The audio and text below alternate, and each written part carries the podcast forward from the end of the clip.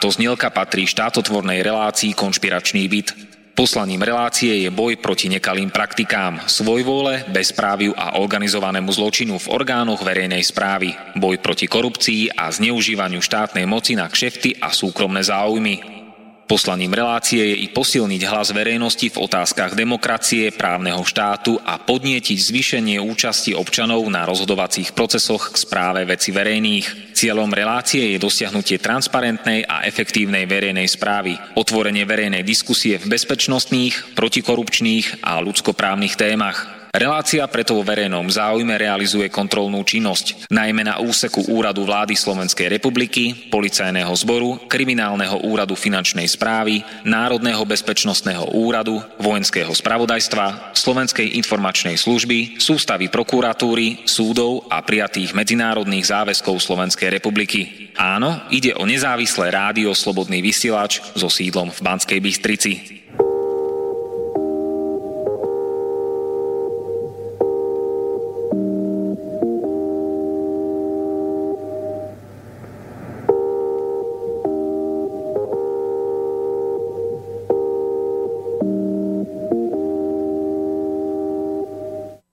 Slobodný názor a hlas mlčiacej väčšiny. To je konšpiračný byt. Je štvrtok, 16.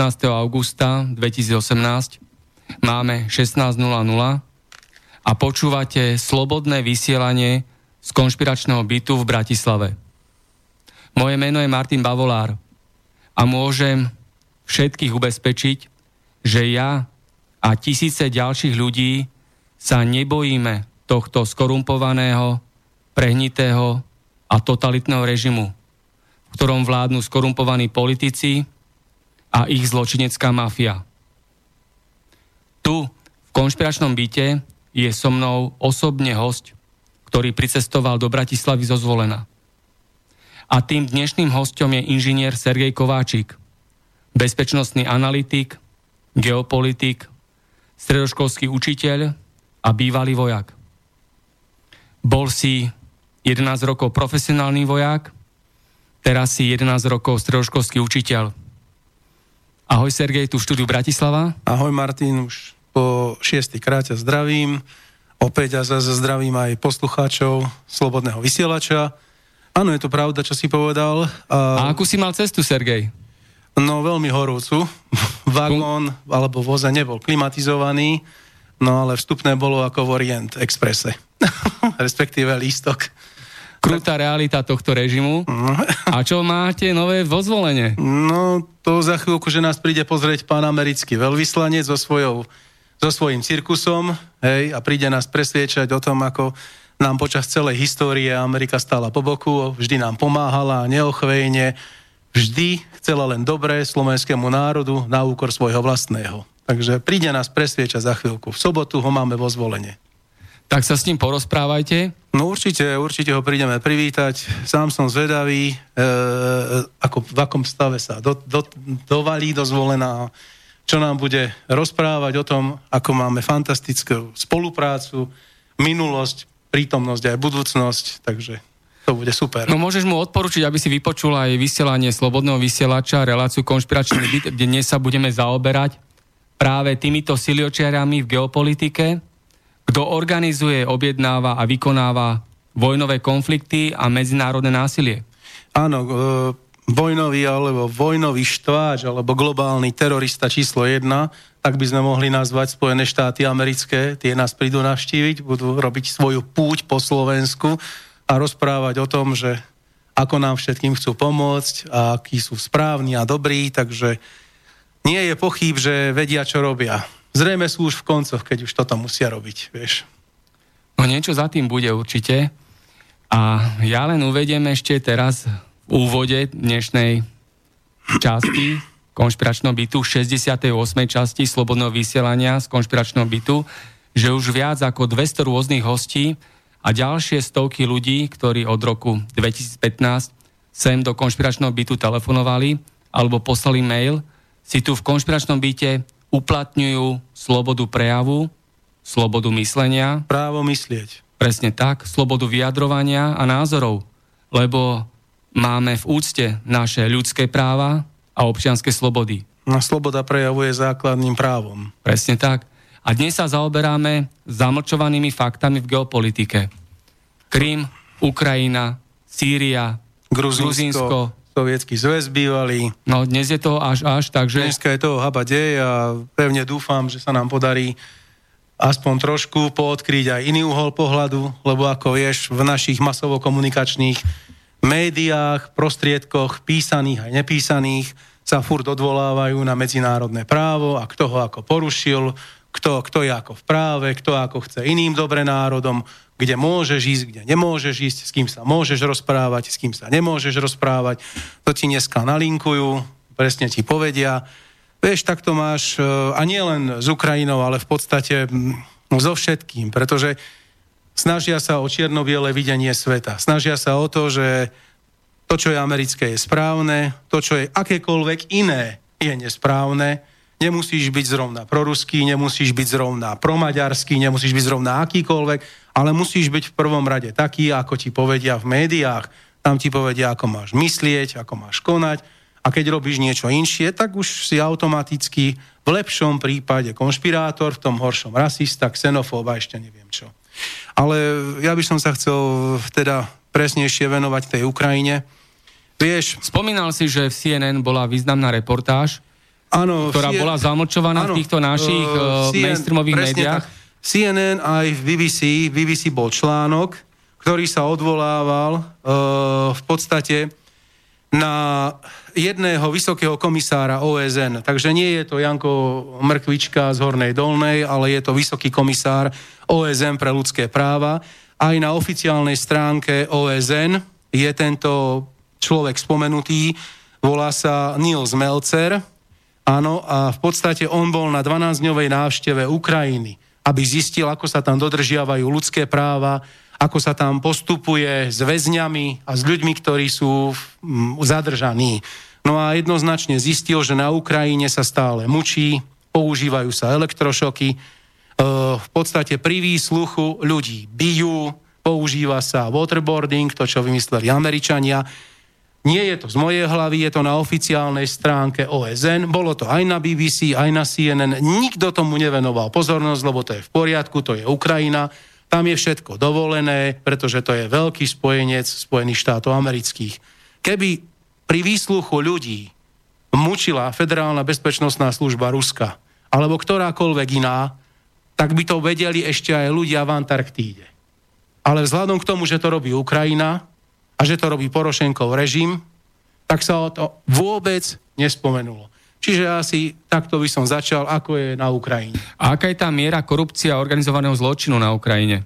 Podľa jeho vlastnej analýzy, ktorá je uverejnená, opakujem ešte raz na stránke OSN, treba si to len vyťukať a prečítať ten článok, jeho analýza, je stále vysoká miera korupcie, skorumpovanosti politikov a prehnitosti režimu. Stále. V parlamentných listoch CZ bol tiež spomenutý, spomenutá jeho, jeho, by som povedal, analýza alebo výlet na Ukrajinu. A spomínala ho Teresa Spencerová a jasne tam povedala, že ukrajinská policia systematicky niekoľko dní väzní ľudí bez náležitej dokumentácie, bije a mučí, aby z nich vynútila informácia alebo priznanie. Toto takto zhrnuje spravodajca Vysoký komisár OSN pre otázky ľudských práv. Niels Mencer. Lebo vieš, ľudské práva to, si, to sú ti dneska veľmi populárne záležitosti a tie sú v mnohých prípadoch nadradené štátotvorným záujmom a štátotvor, štátotvornému národu. Ľudské právo je to prvoradé. Tak sa k tomu, pristav, pri, pri, tak tomu vlastne pristupujú mimovládky, neziskovky aj celý tretí sektor. A aké ľudské práva majú obyvateľia Krymu? A aké ľudské práva majú obyvateľia Krymu? No dneska už zabezpečené. Dneska už, chvála Bohu, vďaka tomu, že bolo referendum, zabezpečené. Ale, čo je zaujímavé, že aj pani Čefalvajová, aj pán Šebej, aj pán Andrejčák, aj pán Samson, aj pán Mesežníkov neustále v médiách dookola hovoria, že, bola poruše, že boli porušené medzinárodné práva že to, čo sa udialo na Kríme, je v rozpore. A preto aj oni hovoria, že ako Slovenská republika nasleduje rovnaký rovnaký meter, ako majú Spojené štáty americké, že musíme dodržiavať medzinárodné právo. tak sa pozrime na to medzinárodné právo, čo hovorí. Charta OSN v článku 2, odstavec 1 hovorí, že táto organizácia je založená na zásade zvrchovanej rovnosti všetkých svojich členov. V odstavci 2 Charta OSN hovorí a dodáva, že všetci členovia sa vystríhajú vo svojich medzinárodných stykoch hrozby použitia síly ako proti územnej celistvosti alebo politickej nezávislosti ktoréhokoľvek štátu. O tento článok sa opiera Šebej, Andrejčák, Samson, Mesešníkov, Čefalvajová, že toto bolo porušené. Ale nepovedia B. B. Medzinárodný pakt o občianských a politických právach a Medzinárodný pakt o hospodárskych, sociálnych a kultúrnych právach zhodne hovorí v článku 1 odstavec 1, že všetky národy majú právo na seba určenie. Na základe tohto práva slobodne určujú svoj politický štatút a slobodne uskutočňujú svoj hospodársky, sociálny a kultúrny vývoj. Toto už nespomenieš, pán Šebej.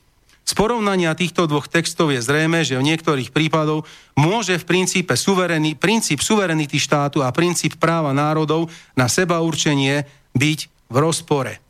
Ja sa len pýtam, kto prvý raz použil ohýbanie medzinárodného práva. Kto to prvý raz použil? Tak poďme do histórie.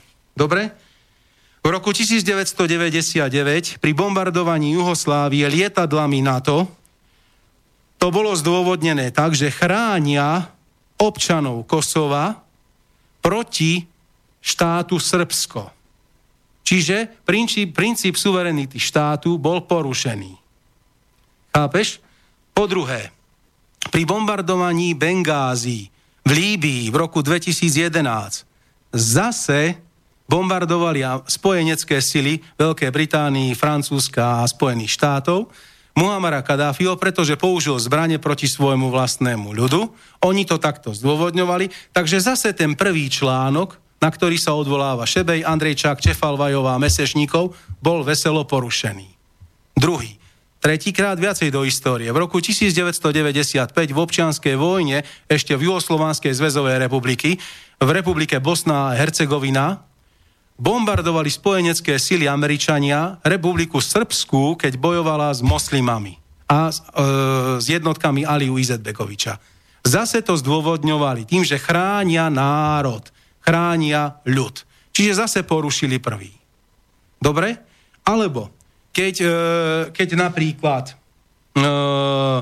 bombardovali Afganistan, Pakistan, Jemen, Somálsko a zahynulo pri útokoch viac ako 9,5 tisíc ľudí, tak to všetko bolo v poriadku. Keď bombardovali Irak, Sýriu, Filipíny a Líbiu, vo všetkých týchto prípadoch porušili článok 1 suverenitu štátu.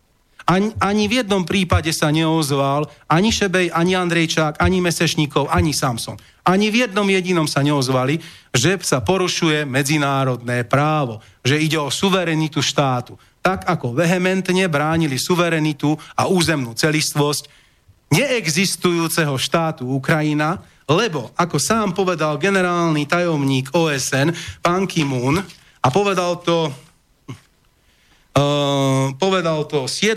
apríla 2014, že od roku 1991 Ukrajina nepožiadala o registráciu hraníc, takže štát Ukrajina neexistuje. Je to neuveriteľná blamáž Ukrajiny. Dodnes nemá Ukrajina oficiálne zaregistrované svoje hranice v OSN.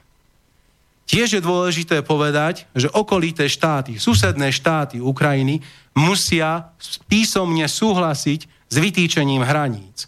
Ja sa pýtam, bude dneska Rusko súhlasiť s vytýčením hraníc Ukrajiny, keď tam máme región Novorusko, keď sú tam Malorusy, keď je tam Krym? Budú Poliaci súhlasiť s tým, keď tam majú svoju legendárnu Lvovskú oblasť alebo svoju Voliň? Budú Maďari súhlasiť, keď tam majú podkarpatskú Rus, to sa čiastočne týka aj nás, hej? Takže tá Ukrajina je mnohonárodnostný štát. A ukáž mi v tomto regióne strednej Európy jeden štát, ktorý by nebol mnohonárodnostný. Aj Poliaci, aj Češi, aj Slováci, aj Maďari, Jugosláviu nevynímajúc. Ukrajina, Bielorusko, Rusko. Toto všetko sú mnohonárodnostné štáty. Tam je mnoho národnov a etník. Takže tam treba v prvom rade uplatňovať iné princípy. A to historický, kultúrny, tá previazanosť národov je s niečím úplne iným spojená, ako že od zeleného stolu si povie veľký biely otec vo Washingtone, bude to takto.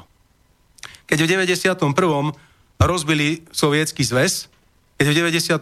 rozbili sovietský zväz, za pomoci ich vlastného agenta Gorbačova, Jakovleva, Čubajsa, celej tej partii, tak im nevadilo, že sa hranice Ruska vytýčili na papieri tak, ako sa vytýčili. To, že nekop, nekopírujú kultúrny a historický aspekt, pretože ako vieme, tak e, Krím bol dobitý vojskami, ruskými vojskami Kataríny Veľkej v 18. storočí. Bol vykúpený krvou ruských vojakov. Že Nikita Chrušov v 54. ho daroval Ukrajincom, lenže ho daroval v rámci Sovietskeho zväzu, čiže zase to bol len jeden štát. To už zase nikto nezohľadňuje. To je to historické, to, ako sa treba na to dívať aj z iného uhla pohľadu. Už sme si povedali, že medzinárodné právo bolo porušené Američanmi ako prvé. Oni ho prvý raz použili a ohýbali. Presne na tom istom článku, čo vytýkajú Rusom. Rusi nepoužili zbranie na Kríme. Hovoria, že referendum tam bolo pod e, hlavňami samopalov. Ale ja sa normálne pýtam, donútili ktoréhokoľvek obyvateľa Krymu, aby išiel do referenda a aby hlasoval? Veď tam išli dobrovoľne. Dokonca ešte aj samotní krymskí Tatári hlasovali za pripojenie k Ruskej federácii. Je to úplne odlišný prístup. Oni proste ignorujú kultúrny, historický a spoločenský vývoj. A takisto ignorujú aj to, čo povedal Oliver Stone natočil rozhovory s Putinom. Tie slávne štyri diely, ktoré zakázali vysielať, televízia Prima za to bola sankcionovaná. No a v jednom z tých častí e, prezident Putin povedal, že je tragédiou, že pri rozpade Sovietskeho zväzu zostalo 25 miliónov etnických Rusov mimo hranicu súčasnej Ruskej federácii. Najviac ich zostalo na Ukrajine, takmer 10 miliónov. Bielorusku, v Litve, Lotyšsku a Estúnsku sú to podľudia. Nemôžu ísť voliť. Nemajú občianské práva. Majú základom. zakázaný jazyk.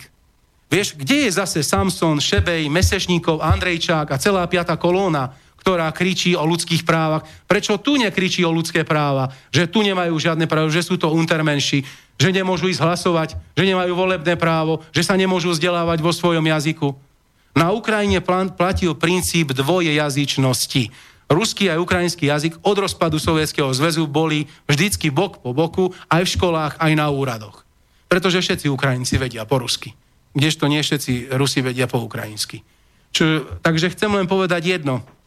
Keď nastúpila táto Porošenková chunta, ktorú zaplatili Američania a urobili tam politický prevrat v 2014. Zase dokazateľné, veď... E, z... Janukovič ako bol odvolaný? No veď to, to je protiprávne. Samozrejme. Nie len, že je to protiprávne, ale musel doslova utiecť, lebo by ho boli linčovali. To je bývalý prezident Ukrajiny, aby všetci Áno. vedeli. E, k Viktorovi Janukovičovi poviem len jednu vec. V roku 2010 podpísal dohodu s, Vladi, e, s Vladimírom Putinom, že Krym bude na 25 rokov v ekonomickom prenájme Ruska za 100 miliónov dolárov ročne. Túto medzinárodnú zmluvu Porošenkov režim roztrhal a pošliapal. Zase o tom nikto nehovorí. Kdežto Samson, Mesežníkov, Andrejčák a Šebej a Čefalvajová sa odvolávajú na tzv. budapeštianské memorandum alebo mikulášske dohody alebo tzv. budapešskú zmluvu z roku 1995, kde hovoria, že bola porušená územná celistvosť Ukrajiny. Lenže aj v tomto medzinárod, aj v tejto zmluve je háčik. Pretože v tejto zmluve nikto nepovedal, že, lebo to bolo podpísané v 95. na základe toho, že Ukrajina musela odozdať všetky jadrové zbranie, hlavice a lietadlá, ktoré mala do Ruska. Hej, to bol, to bol dodatok k zmluve Start 1, museli odovzdať jadrové zbranie.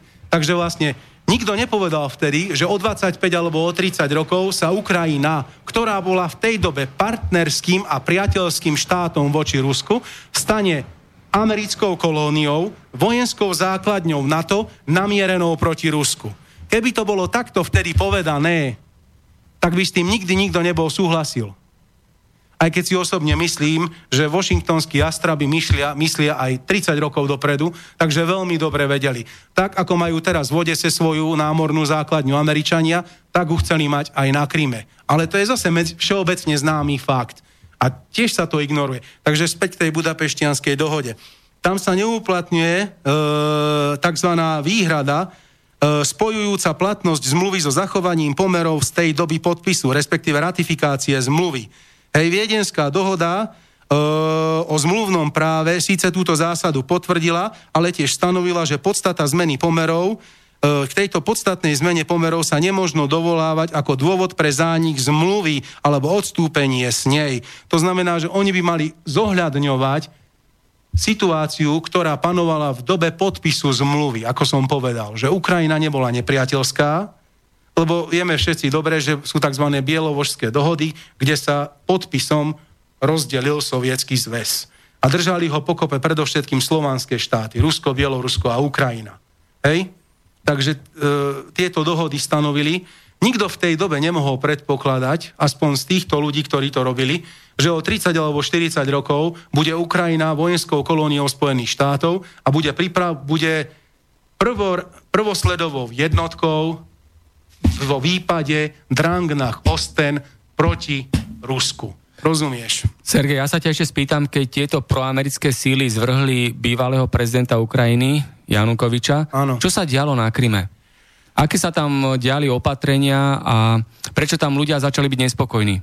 Pretože okrem zrušenia jazyka, čo je aj proti európskemu právu, ani Samson, ani Mesešníkov, ani Andrejčák, ani Šefalvajová, skrátka budem ich teraz volať piata kolóna, nikdy nepovedali, nikdy nepovedali, že porušili ste zákon. Predsa existuje dvojazyčný zákon. Je tam viac ako 20% etnika. V zmysle európskych noriem, chcete byť členmi Európskej únie, musíte dodržiavať dvojazyčnosť. To znamená nie. Zakázali vyučovanie v ruskom jazyku. Zakázali ruské školy, zakázali ruské vysoké školstvo, zakázali ruskú literatúru, zakázali všetko, čo je ruské. Čiže vysokodemokratický akt na v podstate krajine, ktorá je lonom alebo pôrodom celého Ruska, lebo v podstate Kievská Rus je matka, alebo Kiev ako matka ruských miest a Kievská Rus je niečo, čo historicky patrí Rusku. Stade Rusi vyšli, tzv. veľkorusi. Ešte aj Tomáš Garik Masaryk vo svojej knihe Rozhovory z TGM píše, keď sa rozpráva s Karolom Čapkom v Topolčiankach, tak tam píše, že o Malorusoch a Veľkorusoch Čiže nie je to vymyslený pojem, je to historický fakt, ale zase naša piata kolóna o tom hovoriť nebude. Hoď to bol prvý prezident Československa, Masaryk? Áno. Ani to nemajú v úcte takýto názor? Nie, jasné, že, že to ignorujú, pretože to je pravda, ktorá nesmie byť povedaná, pretože ľuďom sa zamočujú podstatné a dôležité informácie. A ďalšia významná skutočnosť je tá, ktorá sa ťa spýtam, koľko bojových základní majú Spojené štáty americké v zahraničí a koľko Rusko? Martin. Kto je ko, pre koho hrozba, aby sme vedeli? No, uh, vieš, celý čas Rusko hrozba, agresívne Rusko. Poďme sa na to pozrieť z rôznych úlov pohľadu. Prvý, rozpočet. Rozpočet armády Spojených štátov pre budúci kalendárny rok je 716 miliárd dolárov. Na svojej stránke e, na VK som dal odkazy na CNN, BBC a ešte aj na Bielý dom, kde je položka po položke. Kyber, e, kyberboj napríklad. Boj e, cez počítače, ako aby sa bránili. Alebo vesmír, tzv. kozmické sily. Na to sa už plánuje 71 miliárd dolárov. E, ďalšia položka je tam pozemné sily, námorné sily, ponorky, loďstvo, letectvo. Vždycky položka po pol. Oni majú 716 miliárd dolárov rozpočet. Rusko má 55 miliárd. Kto má viac? 12 krát viac majú Spojené štáty ako Rusko, ale Rusko je hrozba. Druh, druhý uhol pohľadu. Pozrime sa na to takto. NATO ako celok má v sebe koľko? 28-30 krajín? To je jedno ale každá krajina má armádu, každá krajina má tanky, lietadlá, e, niektoré majú lode, niektoré ponorky. Suma sumárum prevýšujú v počtoch Ruskú federáciu. Stále. Stále prevyšujú v počtoch. Takže Rusko je hrozba, Rusko, Ruska sa máme báť, keď ešte aj z tohto uhla pohľadu má na to viac. To ako už človek musí byť neskutočný, prostoduchý primitív, aby stále hovoril o ruskej hrozbe. A okolo Ruskej federácie je koľko amerických základní? No, na Ukrajine, v Gruzínsku, v Kyrgyzsku, no nehovorím už o Afganistane. Po celom svete. Samozrejme, ale toto je len čo... A Litva, Lotyšsko, Estonsko. Tradične super štáty, ktoré sú super, nenávidia Rusko. Spomenul si Afganistan. V Afganistane je Taliban. Áno. Taliban bol 5 rokov režim, ktorý vládol v Afganistane. A vtedy Afganistan oficiálne a diplomaticky uznali tri štáty. Saudská Arábia, Spojené Arabské Emiráty a Pakistan. Áno. Tieto... To znamená, že uznali Taliban, ktorý je oficiálne úhlavným nepriateľom USA. Presne Pritom tak. tieto tri štáty sú významní spojenci USA. Vidíš, zase sa na to treba pozrieť e, z historického pohľadu, ktorý dneska piata kolóna úplne zanedbáva. Pretože keby ho zvýraznila, tak by ľudia pochopili, že pravda je úplne iná. V 60. a 70. rokoch si v Afganistane ženy mohli chodiť v sukňach, e, mohli chodiť odhalené, mali právo študovať, mohli chodiť do školy. Režim premiéra Nadžibuláha bol demokratický. Lenže bol tam Taliban, respektíve e, Al-Qaida jeho odnož, s Usamom bin Ládinom, ktorý bol na výplatnej listine CIA a vtedy im bol dobrý. Články vychádzali v medzinárodných novinách. Ešte teraz sú na internete, ako je Usama bin Ládin hrdina, lebo bojuje proti sovietskej okupácii v Afganistane. Zhrňme si to. Sovietský zväz išiel do Afganistanu na pozvanie premiéra Nadžibuláha a jeho vlády. Sovietský zväz neťahal svoje nazvem to satelity, Polsko, NDR, Československo, Maďarsko, Varšavskú zmluvu. Presne, Varšavskú zmluvu do Afganistanu. Tak, ako ho ťahá dneska Spojené štáty americké. Teraz nedávno boli traja českí vojaci zavraždení v Afganistane. Uh, A kto vyzbrojil Talibana mujahedinov? áno, kto im dal rakety Stinger napríklad? Kto to všetko vyzbrojil? Veď to boli len CIA. Oni si cieľavedome pestujú týchto vrahov. Tak ako si cieľavedome vypestovali islámsky štát, ktorý potom deportovali do Sýrie. Mujahedinov, bojovníkov proti... Takisto si ich vypestovalo CIA. Pritom mujahedini sú radikálny Áno, islám tak. a radikálny nacionalizmus. Prečo nepoukáže naša slávna piata kolóna, že v Afganistane panovali také pomery ako dneska napríklad v Iráne? Ženy môžu chodiť odhalené, majú právo na vlastný názor, môžu voliť, aj keď sú islámky, i- aj keď sú moslimského vierovýznania, môžu voliť. Aj keď sú moslimského vierovýznania, môžu chodiť do školy.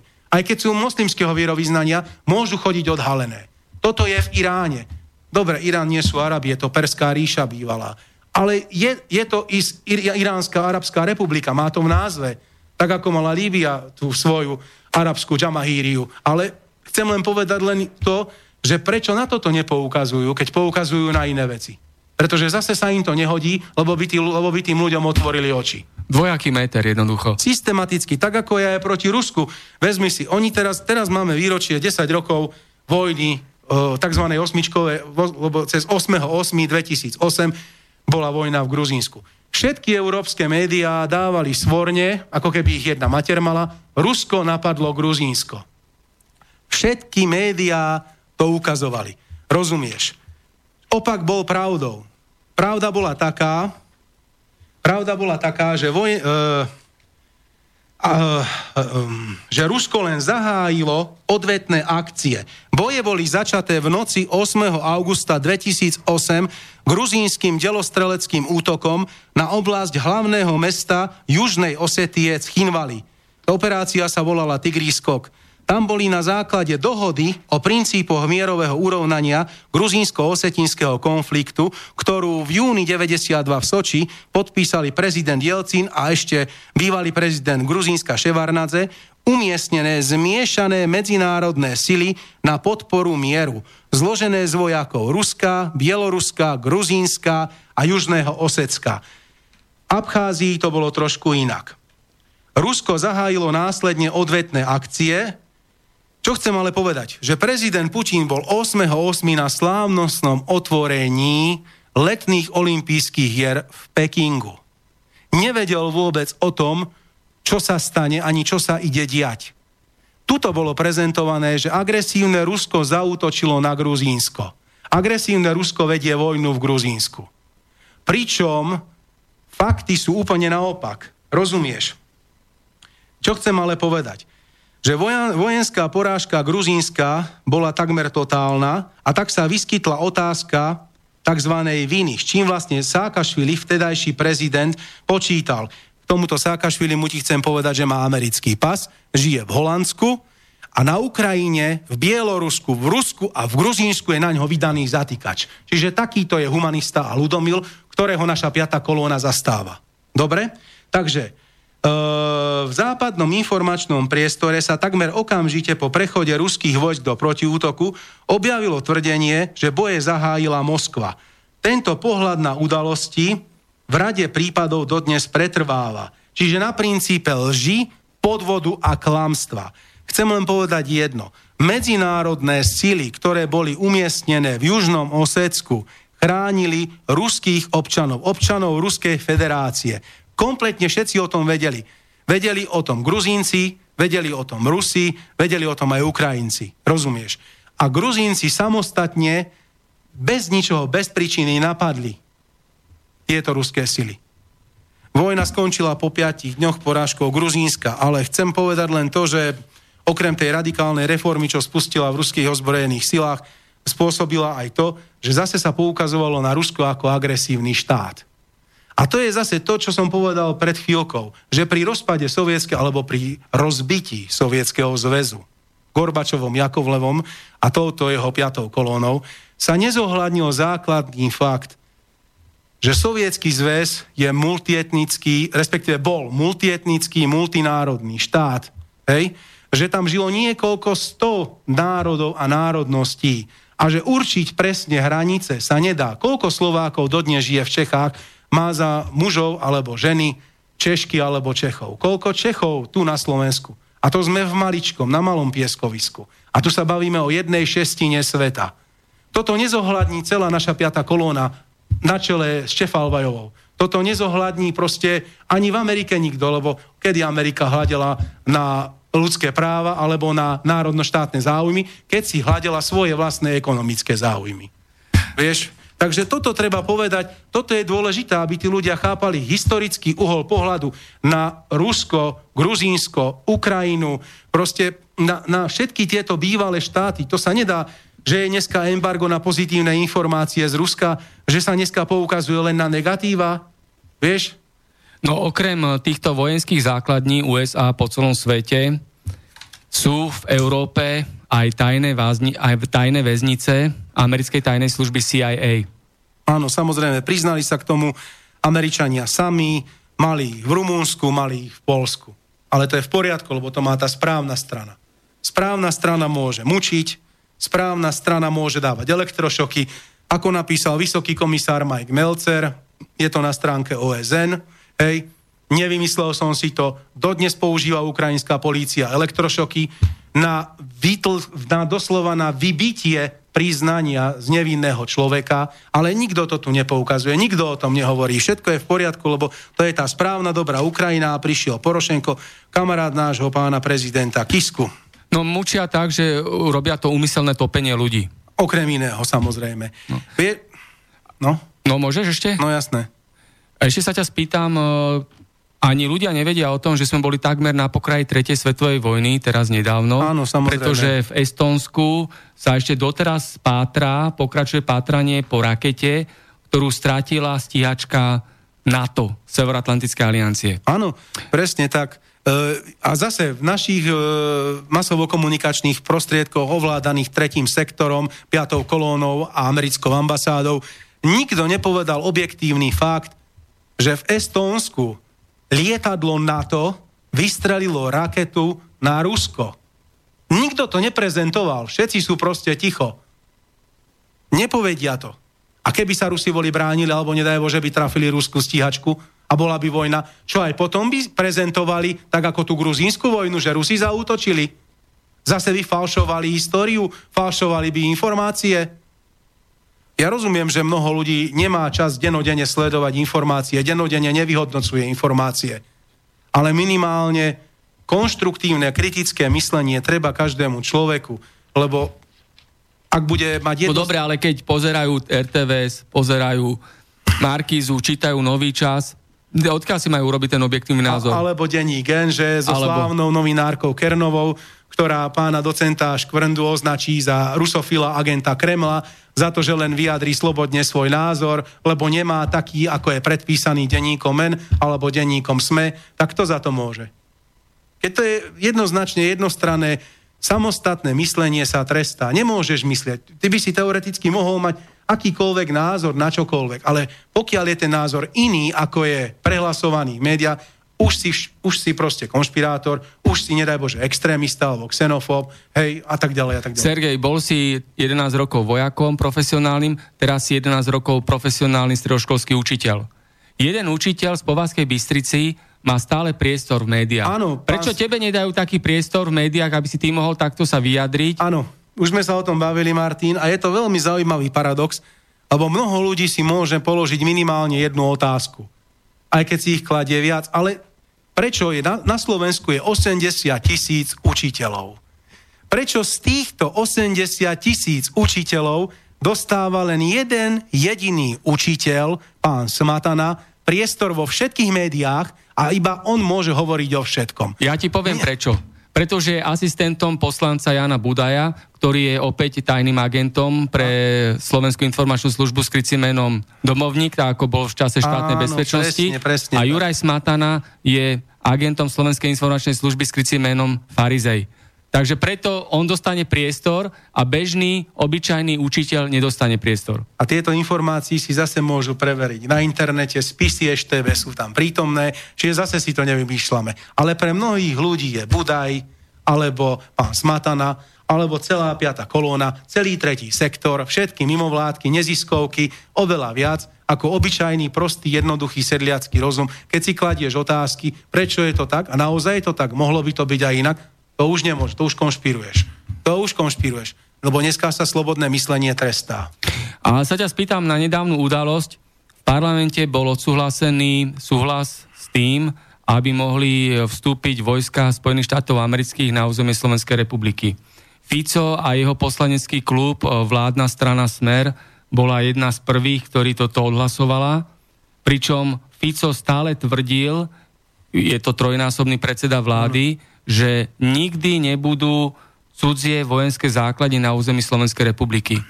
Čo povieš k tomuto konaniu bývalého komunistu a teraz tzv. Ateistu, ateistu a teraz áno, birmovaného, birmovaného a, teraz a teraz sociálneho demokrata. A kresťana. Že čo tento Robert Fico, o, prečo takto klame, zavádza a manipuluje? Jedným slovom karierista, politický karierista, nič viac. Čo k tomu treba dodať? Vieš, čo k tomu treba viac dodať? Ako mu môžu ľudia sa, ešte veriť? Hovorí sa o marakešskom dohovore? Nehovorí sa o marakešskom dohovore. Hovorí sa o zmluve Global Pact, e, ktorá je v OSN a ktorú len Maďari vypovedali? Nehovorí sa. Tiež je na internete. Hovorí sa o istambulskom protokole? Nehovorí sa. Tiež je na internete. Hovorí sa o Dubline 4, že Schengen prestane platiť? Nehovorí sa. A tiež je na internete. Ako ja sa divím, že ešte niekto aj po tomto všetkom môže slepo dôverovať, že si zapne správy o 7 a je úplne kľudný. Veď ale čo dávajú v tých správach? Ukážu tam jedno retardované dieťa, to musia v každých správach, lebo si treba poplakať. Potom tam ukážu nejaké rastlinky a zvieratká, hej, aby sme uspokojili záhradkárov. No a potom povedia, ako nám je teplo, hej, a to je všetko. Po prípade... O tom sú celé naše správy, vieš. Plus podsúvajú po, pochybné programy na zábavu. Jasné, počúvaj ma, Martin, vieš, Napríklad mm, to, že vojaci e, rozstrielali sanitku v Doneckej ľudovej republike, označenú červeným krížom, sa tiež nehovorí v našich médiách. Že ukrajinská armáda vystrelila rakety a rozstrielala ich sanitku a zabila troch doktorov pri ošetrovaní pacientov, ľudí proste, ktorí boli ranení. Zase sa o tom nič nehovorí. No lebo vieš, poznáš to, nariekať a kroniť krokodílie slzy sa musí len za Židov. To musíš zalamovať rukami a musíš dookola hovoriť holokaust, holokaust, Židia a koncentráž. A zalamovať rukami. A vieš, za kým nesmieš nikdy plakať a nariekať? Za bielými slovanmi. Pretože to sú untermenší a za nimi sa nenarieka a neplače. Vieš, takže to je v poriadku. Takže boli z ľudí zo, zo Slovanov urobení pod ľudia, Áno, to a v druhej svetovej vojne zomreli iba Židia. Áno, iba Židia, iba Židia zomreli v druhej svetovej vojne. Slovania tam vôbec nezomierali. Hoci takmer 26 miliónov Rusov zomrelo, Hej, no Slovanov dohromady bolo cez 30 miliónov, áno, štatistiky tak, tak hovoria. Tak, o Židoch sa hovorí, že bolo 6 miliónov. Áno, ale zalamovať rukami a roniť krokodílie slzy len za Židmi, to si zapamätaj. Za nikým iným nesmieš, jasné? Lebo potom si konšpirátor, xenofob a rasista. Je ti to jasné? Antisemita. Presne tak. Pričom semický národ sú aj Arabi, aj Židia. Áno, Židia. Ale to zase piata kolóna dobre vie. Treba si uvedomiť, že Šebej má akú školu? Bol v komunistickej strane Československa. Šebej učil na vysokej škole. Vie dobre, čo je marxizmus, leninizmus. Šebej bol inštruktorom VŠTB. Toto všetko Šebej vie, on to tak je. Rozumie, ale je to v poriadku, ľudia ho volia, majú ho majú radi. A opäť je v Slovenskej informačnej službe a má krycie meno Mongol. No a je to v poriadku, Hej. pretože jednoducho je to ako chameleón, on sa prispôsobí komukoľvek. Keby tu povedali, že jednoducho tu budú vládnuť Mongoli, tak on sa prispôsobí, zošikmi si oči. Proste je to fantastický človek, ktorý je flexibilný a vyhovuje každému režimu. Ale ľudia ho majú radi. Tak ako majú radi Budaja. Eduard Kukan, odkojiny na červenom mlieku, Moskovskú školu. A teraz ide deckám 11-ročným na univerzite letnej prednášať o okupácii 68. On bol členom KSČ, on to podporoval, on má Moskovskú školu a všetko je v poriadku. A Eduard Kukan je hviezda, rozumieš? Grigory Mesežníkov. Takisto. Čias socializmu prišiel zo Sovietskeho zväzu sem do bývalej Československej socialistickej republiky a záhadne sa stal hneď šéfom Ústavu marxizmu-leninizmu. Kto, kde bol vedúci tajomník Peter Weiss. Tak. Rozumieš. Ale dneska He. je to celebrita. Áno. A teraz uh, Gregory Misežníkov je zúrivý demokrat v Áno, extrémne zúrivý. A Peter Weiss to pozor, isté. Pozor, je to žiť, takže nesmieš mať negatívne poznámky. V Turánu si antisemita. Vieš, ako dopadol Dibol Rio Drostas E, za to, že citoval slovenských klasikov. Ani sa k tomu nevyjadril, len ich citoval. Už mal u seba naku. No. Takže bacha, máme demokraciu. A týždenník týždeň zverejnil Ludovita Štúra. Áno, s Hitlerovými fúzmi. Hanlivo. Hej. Áno. Takže vidíme, ako sa tu manipuluje. Ale ako slovami pani Kernovej z denníka N, nesmieš tam pripustiť človeka, ktorý nie je ten správny a vhodný pre vystupovanie vo verejnoprávnej televízii. Hoci pán docent Škvrnda napísal desiatky kníh, je medzinárodne uznávaný? Nie. Táto Siklinda malá ho môže kritizovať, lebo je novinárka a navyše investigatívna. Dneska je to posvetné. Rozumieš? To je taká mantra, ako keď zalamuješ rukami za Židmi. Toho sa nesmieš dotknúť. To sú posvetné veci. No dobre. No, ja sa ťa spýtam ešte z tejto zahraničnej geopolitiky. Uh, nedávna udalosť. Vojaci zo Saudskej Arábie zavraždili v Jemene 51 civilistov.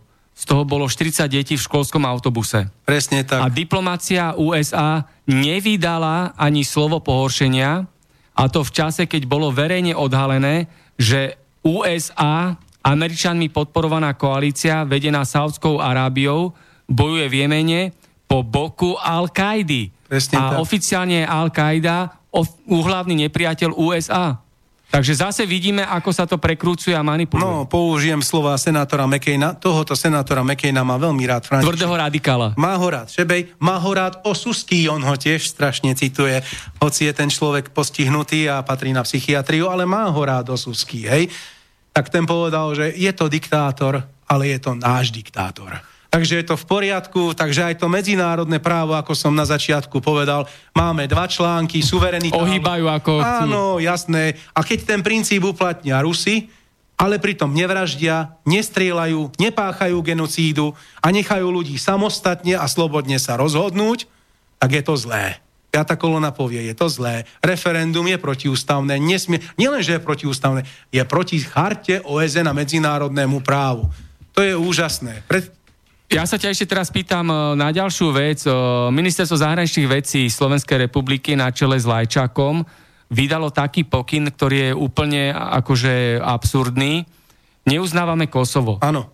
Ale máme uznávať kosovské pasy. Áno. To, to je, je akože úplne chore. Áno. Druhá vec je tá, že uh, teraz bol poslanec Peter Marček, ktorý nie je koaličný poslanec ano. a je to nezaradený poslanec na Kryme ako súkromná osoba. Sa spustil veľký humbuk ale pritom v Kosove bola delegácia poslanecká aj vládna, rokovala s oficiálnymi predstaviteľmi Kosova a to bolo v poriadku. To bolo v poriadku. Bol tam aj Štefanec z Európskej únie, aj to bolo v poriadku. Nikto to nekritizuje. Všetko je v poriadku. No lebo zase, vieš, toto je povolené, toto je schválené, toto Čefalvajová plus 5. kolóna schválila, to môžete. Toto sa nebude kritizovať. To je v poriadku. Páčia sa mi len slova nášho ministra zahraničia Lajčáka v úvodzovkách, že my sme vraj principiálni, že keď sme neuznali Kosovo, neuznáme ani Krym. Vieš, e, keby tak záležalo na tom, čo Slovensko uzná alebo neuzná. Možno, že fakt do niekoľkých mesiacov Spojené štáty uznajú Krym a bude vymalované a čo bude potom robiť piata kolóna, neviem. Hej, no ale zase sa prispôsobí, lebo sú chameleóni. Hej, takže, ale poďme k tomu Lajčákovi. On povedal, že principiálni sme vo vzťahu ku Kosovu, principiálni sme vo vzťahu k Ukrymu, lebo nám hrozí, že Podunajská nížina a južné okresy Slovenska by mohli vyhlásiť autonómiu, že by sa vyhlásilo referendum, pripojilo by sa to k Maďarsku a tak ďalej a tak ďalej. Dobre, tak e, keď sme pri tom, e, ako to vlastne celé vzniklo? V 1919. E, po skončení Prvej svetovej vojny boli urobená celá rada medzinárodných dohovorov a zmluv na základe ktorých vzniklo aj bývalé Prvá Československá republika. Nás sa týkal konkrétne Trianon. V presklenom pavilóne Trianon, vo francúzskom Versailles, boli odpísané zmluvy, ktoré stanovili hranice. Čiže výsledok Prvej svetovej vojny, výsledok výťazných mocností stanovil, že Rakúsko-Uhorská monarchia sa rozpadla na niekoľko štátov, ktoré boli medzinárodne uznané. Je to to isté ako Kosovo? Pýtam sa. Je to to isté ako Krym? To sa nedá porovnať v ničom. V žiadnom ohľade sa to nedá porovnať. Sú to úplne rozdielne veci. Nevynímajúc od toho, že Rusi na Kríme nebojovali. A keby boli dodržali Ukrajinci zmluvu z 2010 roku, kde bol Krím vojenskou základňou Ruska, Janukovič to prenajal na 25 rokov za 100 miliónov dolárov, tie zmluvy sú na internete, píše o tom aj profesor Oskar Krejčí vo svojej knihe Geopolitika Ruska, tak keby toto boli dodržali, Dneska nie sú Rusi na Kryme, Krym nie je ruský, nie je občianská vojna na Donbase ani na Donecku. Takže komu to prospeje? Keď ideme do základov a do princípu a pýtame sa, cui bono, komu, je, komu to prospeje? Fašistické vláde Porošenka. Všetci kričia, nie je to fašistická vláda. A aká je to vláda, keď, keď sa robia banderovské pochody a velebia Stefana, Stepana Banderu, ktorého jednotky potlačili Slovenské národné povstanie. Vieš, pre mňa je až Ukrutne sa smejem, keď pán prezident Kiska povie, ja milujem partizánov, milujem Slovenské národné povstanie, milujem našich odbojárov. A kto proti ním bojoval, keď už sa tak stíska s Porošenkom? Kto proti ním bojoval? Predovšetkým banderovské jednotky z Ukrajiny. Títo tu páchali veškeré zlo, rozumieš? Ale to je v poriadku. A on sa stíska s Porošenkom a toto mu nevadí. Ale pozor, Kotleba už je fašista. Porošenko nie je. Iba Kotleba. No, Pán prezident v tom má jasno. No má v tom jasno Andrej Kiska, pretože je daňový, volebný a pozemkový podvodník, je úžerník, je agentom americkej tajnej služby CIA.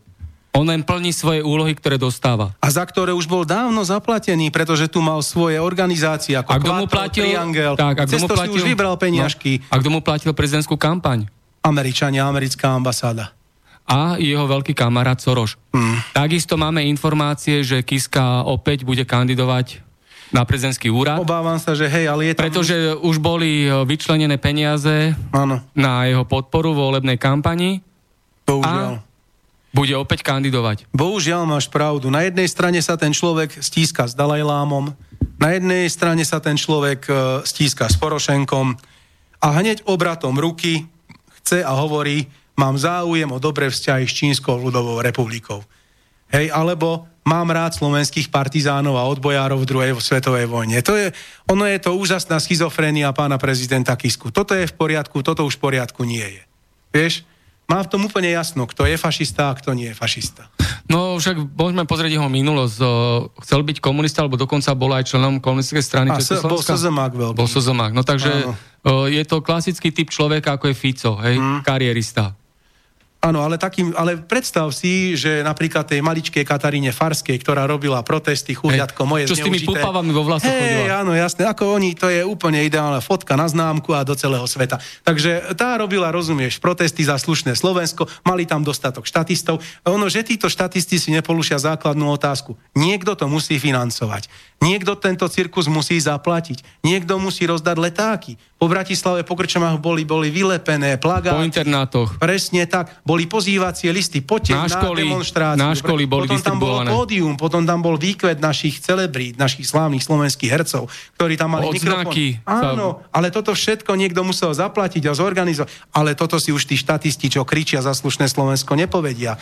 Ja neviem, Vieš, a už asi aj Slovensko už je slušné, lebo pozerám, že ani títo slušné. Sorošovci a slnečkári už ani nenosia tie odznaky. Nie, už je všetko v poriadku, rozumieš? Politická, Takže, politická vražda na objednávku. Jan Kuciak, áno, už, už svoje, to splnilo, hej, ale, to splnilo už ale oficiálne nechcú vyšetriť, kto bol objednávateľ, vykonávateľ a páchateľ tejto vraždy novinára a študenta Jana Kuciaka. Vieš, to je celý základný problém, že informácie sa blokujú a nedo, nepustia sa k ľuďom. No cenzúra. Jasné. A čo hovorí Ústava Slovenskej republiky? Cenzúra sa zakazuje. Samozrejme, nielen, že sa ale sa to nedodržiava. Zakazuje, ale ešte aj pokiaľ ja nešírim myšlienky, rasistické, fašistické, xenofóbne, šovinistické, agresívne. Ja agresívne. Netúžim po likvidácii akéhokoľvek národa. Len pokojne hovorím, že existuje aj druhý uhol pohľadu. Občiansky postoj vyjadruje. Áno, v pokoji hovorím, že pozrite sa, existujú aj práva Ruskej federácie. Existuje aj po rozpade Sovietskeho zväzu ur, určitá kultúrna spolupatričnosť tých národov. Oni, veď teraz prebehlo veľké e, cvičenie vojenské, kde bolo 25 národov, a to nielen z bývalého Sovietskeho zväzu, tam Číňania, Iránci, ešte aj africké národy tam boli. Ale ani o tom sa tu nehovorí. Nič pozitívne, čo sa udeje v Rusku, sa nespomenie e, v, me, v hlavných médiách, médiách hlavného prúdu v Európskej únii. Nič. Je tu tvrdá bariéra na informácie, že sa to jednoducho nesmie povedať. A potom sa divia, potom zrazu ukážu Gruzínsko a vy, vystúpi tam Andrejčák ako prešterom v televízii. Rusi sa musia stiahnuť e, z Južného Osecka. Hoď Južné Osecko je nezávislý región, rozumieš? Napríklad... No. No. Však to, ale že boli ešte tie majstrovstvá sveta vo futbale v Rusku, aspoň celý svet videl, že sú tam aj futbalové štadióny. Presne, nielen, že sú tam futbalové štadióny, ale že Vieš, základnú myšlienku si tu už nikto neuvedomuje. Rusko nie je zväz sovietských socialistických republik. A už nie je komunistický štát. Rusko nie je komunistický štát. Rusko nemá ani len ústavu komunistickú. Nič. Tá bola prijatá v 93. roku a ani zmienka o Bohu není v tej ústave. Rusko je dneska ultrakapitalistický štát je taký istý kapitalistický štát ako ktorýkoľvek štát, Francúzsko, Nemecko, Veľká Británia. Sergej, ale to nevadí, ale je stále nepriateľ číslo jedna, lebo má nerastné suroviny, ktoré chcú iné štáty. A, prečo... a chcú rozbiť Rusko, ako rozbili Sovietský zväz. Samozrejme, vnútorne, jedine vnútorne sa im to podarí a oni to vedia, lebo zvonka nemôžu. Za prvé, majú vojenský pakt s Čínou. Dlhodobo cvičia s Čínou. Čína má takmer 2 milióny vojakov hej, a je tiež jadrová veľmoc a spolupracujú s Čínou v takmer v každej oblasti. Druhá vec, začínajú spolupracovať s Indiou, rovnako na takom istom úseku ako s Čínou. To sú dve miliardové krajiny. Hej? A potom začínajú sa po nich dívať už aj Turci. Ja by som bol, no to bude stáť e, za prípitok šampanského, ak Turecko vystúpi z NATO. Pretože to bude totálny šok pre Spojené štáty americké lebo oni tak zúfalo potrebujú to Turecko, aby bolo v NATO, aby mali pod kontrolou Rusko, aby ho mali na dosah, že si to ani nikto nevie uvedomiť. Teraz padla turecká líra, výrazne stúpli antiamerické nálady v Turecku. Samozrejme, samozrejme. Dokonca uh, turecký prezident vydal vyhlásenie, aby bol bojkotovaný americký tovar. Hmm. Tak uh, uvidíme, čo z toho bude. A čo si myslíš, uh, začne teda USA vojnu proti Rusku? Tak určite nie a Rusi takisto nezačnú vojnu proti Spojeným štátom. Američania veľmi, no dobre, teraz Američania sme... veľmi chcú no. mať vojenský konflikt. Odjak živa ho chceli mať. Robia preto všetko. Provokujú, dráždia, robia nálety, okupujú, e, stávajú sa okolo Ruska. Všetko preto robia. Ale vieš si predstaviť, že by oficiálne na celom svete bola taká myšlienka alebo taký skutok, že aha, Američania prví zautočili za, na Rusko. Nie, na špinavú robotu sú tu ich vazali a satelity z NATO. Dobre, a potom e, prečo v Pobalti sú, však aj naši vojaci sú tam? Pretože sme len špinaví vazali a sateliti. Preto aj Slovensko kúpilo tých 14 amerických štíjačiek? Áno, nemáme na zdravotníctvo, nemáme na školstvo, nemáme na platy kohokoľvek, lebo všetci v tejto republike sú podfinancovaní, nielen učitelia, nielen, ja neviem, robotníci. To Cesty, je jedno, aká, parkoviska presne, chýbajú a tak ale ďalej. 1,6 miliardy eur na lietadlá je. No tak... pozor, cena, kon, koncová cena kontraktu je 4 miliardy. Ale, Lebo musíš počítať nielen tú nákupnú cenu stíhačiek, áno. ale aj prevádzkové a servisné poplatky. A tie sú dané na 4 miliardy eur. No, tak ako si povedal. Čiže na toto peniaze sú. To je zaujímavé. Na toto peniaze sú, vidíš to. Ale zase, nikto si to proste, aspoň ten laický, laický nedá do súvislosti. Že keď si vezmeš Spojené štáty americké, koľko oni majú základní po svete že dávajú vyše 700 miliárd dolárov ročne. Toto kongres kontroluje tieto peniaze, to sú verejné peniaze. V Amerike sú veľmi háklivé na, hákliví na peniaze daňových poplatníkov, lebo to je štát, ktorý žije hlavne z daní. Takže keď tieto prachy kongres dá, tak do posledného centu musia ministerstvo obrany zložiť účet, na čo ich použili. Čiže nielen modernizácia bojovej techniky, ale aj tie skryté vojenské operácie v zahraničí, ktoré vykonáva CIA. To im tiež musí kongres a senát schváliť. Rozumieš? Tajné vojny CIA. E, taká vojna ďalej, čo viedli Spojené štáty americké vo Vietname. Koľko stála tá vojna? Však no. tam bombardovali viac ako cez celú druhú svetovú vojnu všetci dohromady. Áno, bola, bola veľmi dlhá od 63., 64. až do 75. roku. Z takmer 100 tisíc amerických životov to oficiálne stálo. Aj keď e, ešte do konca 80. rokov boli Američania niekde vo Vietname pozastrkovaní. Rozumieš? A nik, nikto, nikto dnes, vieš, kritizujú Rusko, že má chemické zbranie, pričom Rusko chemické zbranie nemá. Už v minulej relácii, ktorej som tu bol, som jasne povedal, že sám vysoký komisár OSN, keď bol s vysokým komisárom tej organizácie pre zákaz chemických zbraní v Rusku, tak dali písomné vyhlásenie, že nemá Rusko žiadne chemické zbranie, že ich všetky zlikvidovalo. A kde, kedy ich použili? Nepoužili. A to je otázka. A druhá, Američania môžu mať arzenál chemických zbraní? Nielen môžu mať, ale vo Vietname aj použili. Samozrejme. Používali niekoľko... Pesticídy, herbicídy, defolianty. Doteraz je tam Agent Orange. životné prostredie postihnuté. Ale to je v poriadku, lebo to oni môžu.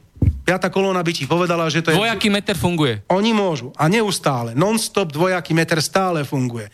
To je v poriadku, lebo to robia tí dobrí chlapci. Došiel mail do nášho štúdia. Posluchač František napísal Dobrý deň. Politika vytvára paradoxy. Poznám ukrajinskú rodinu žijúcu na Slovensku už pár desať ročí. Sú silne, silne protiruskí, ale keď prídu na Ukrajinu vybávať rodinné záležitosti, majú veľký problém – lebo vedia len po rusky. A po rusky s nimi na úradoch odmietajú hovoriť. Pretože to zakázali. Po ukrajinsky nikdy nerozprávali. To je zaujímavé, že sú silne protirusky, pritom po ukrajinsky ani nevedia. A divíš sa tomu na základe tej propagandy, ktorá sa tu tak, urobila? To je tá debilizácia národa. Viktoria Nuland, zase to nie je z mojej hlavy, len citujem. Viktoria Nuland, to video je stále ako štátna tajomnička ministerstva zahraničia. Viktoria Nuland. Je to video na YouTube, môžu si ho všetci pozrieť. Za posledných 25 rokov sme investovali 5 miliárd amerických dolárov na zmenu politickej klímy a myslenia na Ukrajine. Chápeš? No samozrejme, že to stojí obrovské položky. Oni sa sami Američania k tomu priznali, veď to video tam stále je a to je v poriadku. O tomto sa tiež nehovorí. Veď je to cieľavedomá a systematická politika znepriateľovania Ruska voči Ukrajincom. Stále sa tu rozpráva, že proruské médiá, proruské médiá, hej? Ale o tom, že sú tu proamerické médiá, evidentne a v obrovskom meritku, o tom sa mlčí. Áno, pretože Američania sú dneska náš veľký spojenec a čo povedia, tak jeho poslušné satelity a vazali musia do bodky splniť. Tak. Máme prvú polovicu dnešnej relácie za sebou. Urobíme si hudobnú prestávku. Môžeš uviesť pesničku, ty si si ju vybral pred vysielaním, tak nech sa páči, Sergej. No Martin, vybral som Elán. Jednak Jožoráš e, má sympatické politické názory. Jožoráš e, je aj v pohode ako človek a Jožoráš a jeho Elán je tu 10 ročia. 10 ročia a je nadčasový. Páči sa rôznym generáciám slovenského národa. A nie len slovenského, ale aj českého. Preto som vybral uh, Jož, Joža Ráža, respektíve Elán, so slovami Borisa Filana, pesničku Fero. Tak, nech sa páči. Sa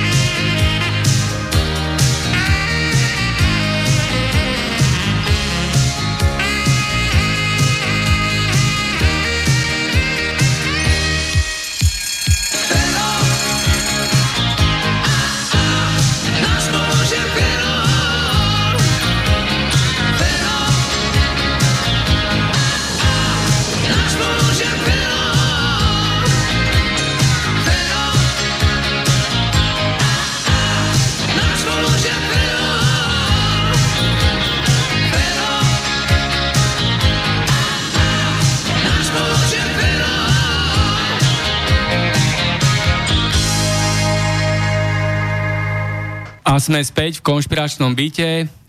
Dnešný host, inžinier Sergej Kováčik, stredoškolský učiteľ, bývalý vojak, geopolitik terajší a bezpečnostný analytik. A ja sa ťa spýtam, Sýria, udalosti okolo Sýrie, čo sa tam deje a čo predpokladáš, aký bude ďalší vývoj udalosti na Sýrii?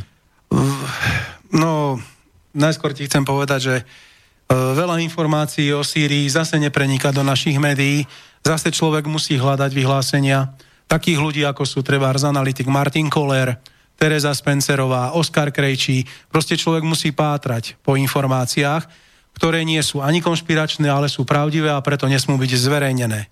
Tá najdôležitejšia a nosná myšlienka je, že by celý svet úprimne mal zatlieskať Rusom za to, čo dokázali v Sýrii. Američania tak, tam takmer 4 roky oficiálne bojovali s islamským štátom. Nedosiahli žiadne relevantné víťazstvo oficiálne. Rusi sú tam teraz niečo vyše dvoch rokov a prakticky je 95% územia Sýrie vyčistené od islamského štátu a islamských radikálov. Treba povedať, že je to výrazná zásluha. A vezmi si, ako ticho zostalo v médiách po tých myšlienkach, či už Francúzov, Nemcov, Britov alebo Američanov, že Asad musí odstúpiť. Pretože nedávno prebehla v Damašku obrovská manifestácia, takmer pol milióna ľudí bolo v uliciach, pol milióna ľudí, ktorí podporovali otvorenie Asada. V, bolo v nejakej európskej televízii alebo tlačenom či písanom médium, nejakom proste médiu povedané, akú obrovskú podporu má prezident Asad v Sýrii? Nikde. Nikde. Bolo napríklad povedané to, že manželka Bašara Asada, kresťanka a angličanka, len tak mimochodom, má rakovinu prs, tiež to nikde nebolo povedané. Pretože oni len ukazujú Asada ako zviera. Ako zviera, ktoré treba dať preč. Ale to, že za ním stojí celý národ, a nie 1%, ale 95% občanov Sýrie za ním stojí a že sú obrovské manifestácie na jeho pod... To tu nikde nezaznie, ja nepovedia to. Ale pomaličky sú s tým zmierení. Sýrske vojská sú pri Golanoch, okupovaných od roku 67, neoprávnene, ale zase v duchu dvojitého metra je to v poriadku, izraelskou armádou a štátom Izrael. Takže je to OK. Čiže oni sú pri Golanoch. Už pomaličky dočistujú všetko. Paradoxom je, že ich spravodajcovia, či už Izraelu, Ameriky alebo Veľkej Británie, tzv. biele prilby, boli evakuované zo Sýrie.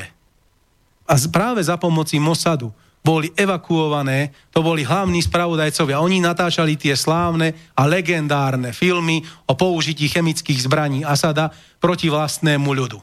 Oni mali tie svoje videoprojekcie, ateliéry, kamery, klapky a všetko išlo tak, ako má. To sú práve tí, ktorí musia byť evakuovaní v prvom rade. A to napríklad Veľkú Britániu nehnevá, že to sú islamskí radikáli a že ty jednoducho podrežú kohokoľvek to je všetko v poriadku, lebo zase sú to len tí, ktorí plnili pokyny CIA. Čiže dovolím si povedať, a to nie len ja, ale už aj mnohí, že v Sýrii Rusko a síriské vojska dosiahli obrovský úspech a na obnovovaní Sýrie sa nebude podielať Západ. Nezarobí, nezarobí, ako sa tešili. Bude na najvyš tak Turecko, hej, na tom severe. Ale inak to budú ruské, čínske a sírske firmy. Čiže takto to bude v Sýrii. A vieš, veľmi dobre to. Treba si pozrieť aj tie analýzy Martina Kolera alebo Terezy Spencerovej, ona o tom veľmi dobre a siahodlo popísali, po, porozprávali a stojí to za tom. Je, mne je jasné, prečo sa nedostanú do televízie. Mne je jasné, prečo sa nedostanú k uslovu v médiách, aby oslovili národ alebo povedali im, je to takto. Lebo by jednoducho piata kolóna na čele so Šebejom, Andrejčákom, Samsonom, Mesežníkovom, Čefalvajovou musela priznať, že sproste klamali a zavádzali niekoľko rokov. Chápeš? Vezmi si, nikto napríklad nespomenie takú zásadnú vec, že púzdra rakiet, ktoré našli v Sýrii, odhalili pôvodcu a je na čase, aby Západ priznal, komu Spojené štáty a Veľká Británia predávali rakety, rakety pod číslom MFG, BGM 71E1B. Toto číslo je, lebo to tak aj našli. Existuje to reálny dôkaz, že našli rakety, ktoré im tam samostatne Američania a Veľká Británia dala proti Asadovi. Takže pýtam sa, naozaj Američania od začiatku vojny bojovali proti teroristom z islamského štátu? Je to jasné, aká je odpoveď. Rovnako všetky zbranie, ktoré tam Američania dali pre tzv. umiernenú opozíciu, vždy skončili v rukách islamistov. To znamená islamského štátu hej, aj, aj jeho bojovníkov. Ale aj to bolo v poriadku, lebo všetci zalamovali rukami, že Ježiš Mariano stala sa chyba, dostali to náhodou, no nevedeli o tom, tak bohužiaľ, vieš? Ale ja by som sa na to pozrel zo širšej perspektívy. Zober si Zavri si oči a predstav si mapu Afriky, Blízkeho východu, až po Indiu. A ideme z vrchu. Líbia, Egypt, Izrael a s Palestínou. Dole Saudská Arábia, Jemen, Katar. Hore Libanon. Vpravo Sýria. Ešte trošku Irak a hore Afganistan a Turecko. Všetky tieto štáty mali byť, sú, alebo už sú teraz, alebo budú v amerických rukách. Všetky boli zbombardované, alebo, sa tam, alebo tam prebehla tzv. arabská jar, alebo farebná revolúcia. Vieme, kto to režiroval. Samozrejme, keď si vezmeš e, Líbia rozbitá. Kadáfi jasne povedal, keď ja zomrem, moslimskí imigranti budú putovať húfom do Európy. Stalo sa, kašľú na to. Rozumieš? Ja viem, v 2011 strieľal v Bengázi proti svojim ľuďom, takže Američania v duchu charty OSN, ktorú som už spomínal, dneska zautočili na ňo, že? Takže to je v poriadku. Ale Rusi nikdy nesmú, bacha. Len Američania môžu. Takže to máme Líbiu. Potom máme Egypt, rozumieš? Odpravili Mubaraka, majú tam svoje moslimské bratstvo. Ideme ďalej. Izrael chce zrušiť úplne Palestínu. Tak ako si spravil Jeruzalém za hlavné mesto Izraela, židovské mesto, hoci dobre vieme, že Jeruzalém je mesto, ktoré patrí, ktoré patrí od svojho vzniku trom náboženstvám. Patrí islámu, je to sveté miest, tretie najsvetejšie mesto pre moslimov. Patrí kresťanom, vieme dobre. A takisto patrí Židom. Nie, oni túto historickú skutočnosť zavrhli. Počul si Trumpa. Je to hlavné mesto Izraela. A tak, ako bola vola kedy Palestína do 48., tak už Palestína do konca tohto kalendárneho roka nebude vôbec. Už bude len Izrael. Irak rozbili a rozbombardovali. Rozumieš? Dole Kuwait je už ich. Jediný štát, jediný štát, ktorý zostal ešte nedotknutý, je Irán. Prečo? Kam smerujem? Vezmi si, čo sa deje teraz vo svete voči Iránu. Embargo, nekupujte ropu. Neobchodujte s Iránom. Neberte od Iráncov nič. Irán reakcia, ruším petrodolár. Nebudem, nebudem obchodovať s dolárom. Kam to všetko smeruje? Jediný štát, ktorý ešte nebol zbombardovaný, kde je ešte relatívne pokoj a kde ne, Napriek tomu, že je to moslimský štát, ako som už spomínal, ženy tam majú svoje práva. Kam to smeruje? K likvidácii Iránu. Lenže oni si neuvedomujú, alebo uvedomujú, alebo to cieľa vedome chcú, to už nech si odpovie každý sám. Irán má za, spo, za svojím chrbtom Čínu a Rusko. A Turecko, vzhľadom k tomu, čo robí Donald Trump a jeho vláda voči Turecku, no, ak Turecko vystúpi jedného dňa z NATO, Američania nebudú mať dlhú životnosť na Blízkom a Strednom východe. Nebudú. Zostane tam už len jediná váš štát, to je Izrael. A čo si myslíš za tej situácie, ako hovoríš, že keby naozaj Turecko vystúpilo zo Sferoatlantickej aliancie z NATO, čo by sa dialo? Turecko jasne povedalo, respektíve eh, Recep Tayyip Erdogan eh, sám sa vyjadril, sám to povedal v médiách, že Turecko si v budúcnosti bude musieť hľadať nových spojencov a bude sa musieť pozerať po nových spojencoch. Dám, dám, no, to, dám to tiež aj no. do kontextu s tým, že v Johannesburgu v Južnej Afrike nedávno prebehol, e, prebehol, prebehlo stretnutie skupiny štátov BRICS. Brazília, Čína, Brazília, Rusko, India, Čína a Južná Amerika. K tomuto, Južná Afrika. A k tomuto zoskupeniu ekonomickému sa vyjadril Recep Tayyip Erdogan, že bych bol veľmi rád, keby pribudlo jeho písmeno ešte plus T. BRICS plus T. Myslím si, že súčasný, súčasná turecká vláda, aj keď Turek je nevypočítateľný, veľmi dobre vieme, a je rafinovaný, bezcharakterný, dvojtvárny, kam vietor tam plášť, to je podstata Turkov, ale minimálne si uvedomuje, že ich Spojené štáty hodili cez palubu, keď sa takto správajú. Takže vzhľadom k tomu, že Turek je tiež aj bezcharakterný, tak nebude mať problém prejsť na druhú stranu. Ale s tým vystúpením z NATO ti hovorím, to by bol totálny gól, pretože Turecko je tak strategicky dôležité pre Spojené štáty. Ju, mal tam, mal tam uh, jadrové hlavice, rakety tam mal Kennedy, ju označenie mali Jupiter. Tieto rakety boli nasmerované na Rusko, tie potom stiahol, hej, po dohode s Chruščovom, keď on stiahol z Kuby zo 62. Vieš, ide tu o to, že uh, Všetko to, všetko to smeruje k tomu, že ďalší v poradí by mal byť Irán. Sýria mala padnúť, nepodarilo sa. Možno sa to zastavilo. No tak teraz budú obklukov útočiť na ten Irán. Takže som len zvedavý, ako to ďalej. Na druhej strane, Donald Trump by možno aj chcel mať dobré vzťahy s Ruskom. Možno aj by chcel mať dobré vzťahy s Kongres ho nepustí. Ale je tam ten ich tzv. deep state, Hej, Áno. temný štát, pozadie. Tieňová vláda. Áno, presne. A sú tam tradičné politické rodiny vojnových štváčov, ako sú Clintonovci, McCainovci, Bushovci. Bushovci. Takže tam, áno a samozrejme... To sú tí jastraby. Áno, a je tam vojensko-priemyselný komplex, ktorý tlačí na to, robte vojny, rozdúchavajte nepochoje, predávajte zbrane. A ešte raz, robte vojny, robte nepokoje, robte politické prevraty a predávajte zbrane. Pretože inak ten dolár skončí. To je celé o tom. Čím je krytý dolár? Dneska ničím. Je to papier, ktorý si tlačí Fed, kedy chce.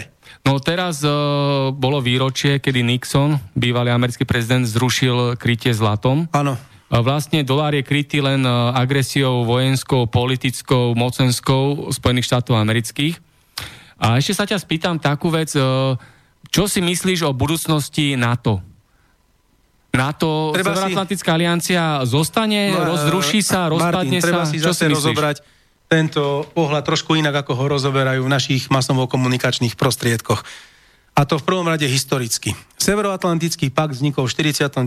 roku. Áno, Sovietský zväz už vtedy prejavil záujem vstúpiť do Severoatlantickej aliancie. Stalinov sovietský zväz. Povedali nie. Putinové Rusko chcelo tiež vstúpiť do NATO. Povedali nie. Putinové Rusko chcelo tiež vstúpiť do Európskej únie. Povedali nie. Teraz sa pýtam, keď v 49. vzniklo NATO, prečo vzniklo? Lebo ideologický nepriateľ bol Sovietský zväz. Na konferencii v postupime bolo dohodnuté, že Nemecká spolková republika zostane neutrálny štát. No vtedy sa to ešte tak nevolalo. Všeobecne Nemecko bude demilitarizovaná zóna, nebude v žiadnom vojenskom pakte. To sa dohodlo na konferencii v postupime. Prečo vznikla Varšavská zmluva? Varšavská zmluva vznikla v roku 1955, 6 rokov po vzniku Severoatlantickej aliancie. Stop hlavne to bola reakcia na to, že západné Nemecko vstúpilo do NATO. Presne. Ako západné Nemecko zobrali do NATO, porušili postup konferencie, preto vznikla Varšavská zmluva. Preto mala Varšavská zmluva povahu obranného paktu a nie agresívneho. Áno, aj NATO má svoj článok 5. Pri napadnutí jedného člena sa to bere ako keby napadli všetkých členov. Ale ja sa pýtam, prečo vzniklo NATO? Lebo bol sovietský zväz ako ideologický nepriateľ. Dneska sovietský zväz nie je. Komunist, komunistická strana je oficiálne pri moci možno v Číne, pra, áno, je v Číne, možno na Kube zatiaľ, pokiaľ nezomre aj ten druhý Castro, lebo Kuba prejde reformami, vo Vietname a v Severnej Koreji. Zatiaľ. Takže sa pýtam, koho má na to za nepriateľa, keď Rusko nie je komunistické? Rusko sa správa priateľsky voči Spojeným štátom americkým.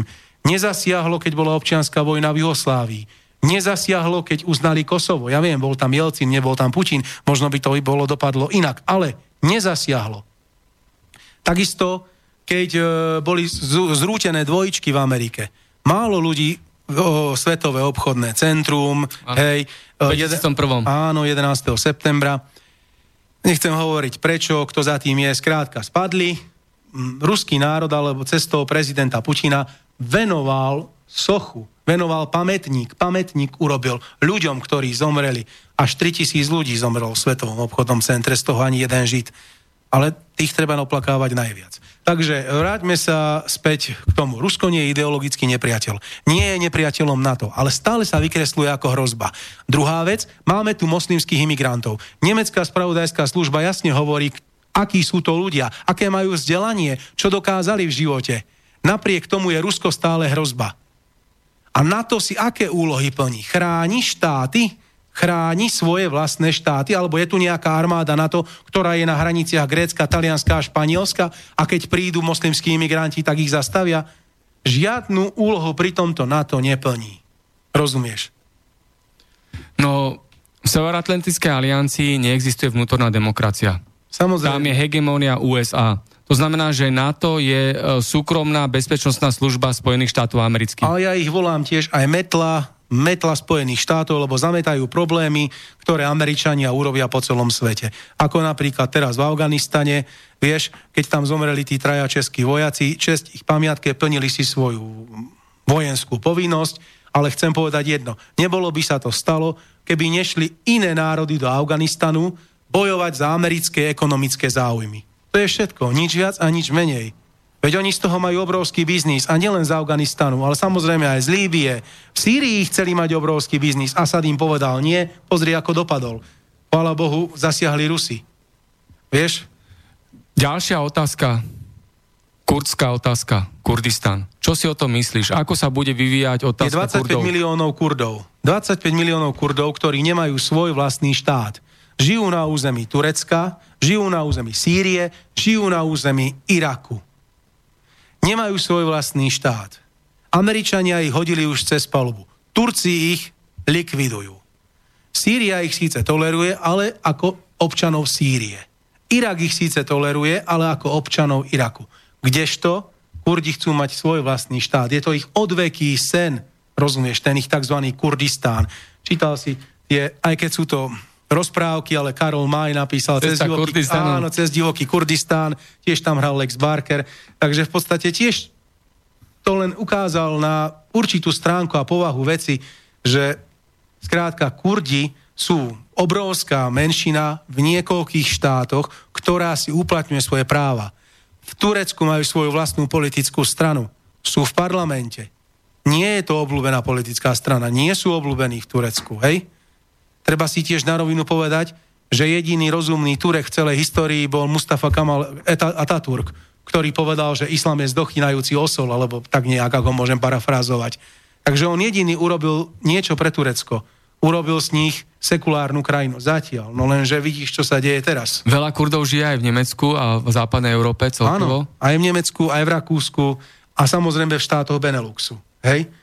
A je zvláštne, že uh, títo tiež snívajú o svojom Kurdistáne, ale už sú to občania Nemecka. To je presne to isté, ako s Turkami v Nemecku. Tých vyzýval Recep Tayyip Erdogan, aby ho volili že sú to stále Turci a v prvom rade moslimskí Turci a že si to musia uvedomiť. Rozumieš? Takže ono táto otázka... Rozprávaš o Nemecku. Kedy padne Merkelovej režim? No, to je dobrá otázka.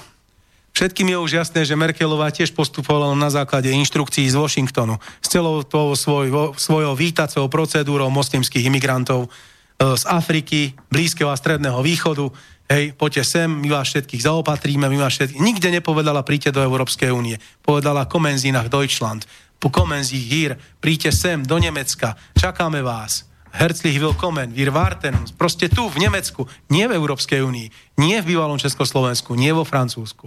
A ako sa to zvrhlo, rozumieš? Teraz bola vo Španielsku vydať inštrukcie španielskému predsedovi vlády, ako má postupovať e, s moslimskými imigrantami, ktorí tam boli prijatí, respektíve ktorí tam budú vrátení z Nemecka, aby si ich tam nechal.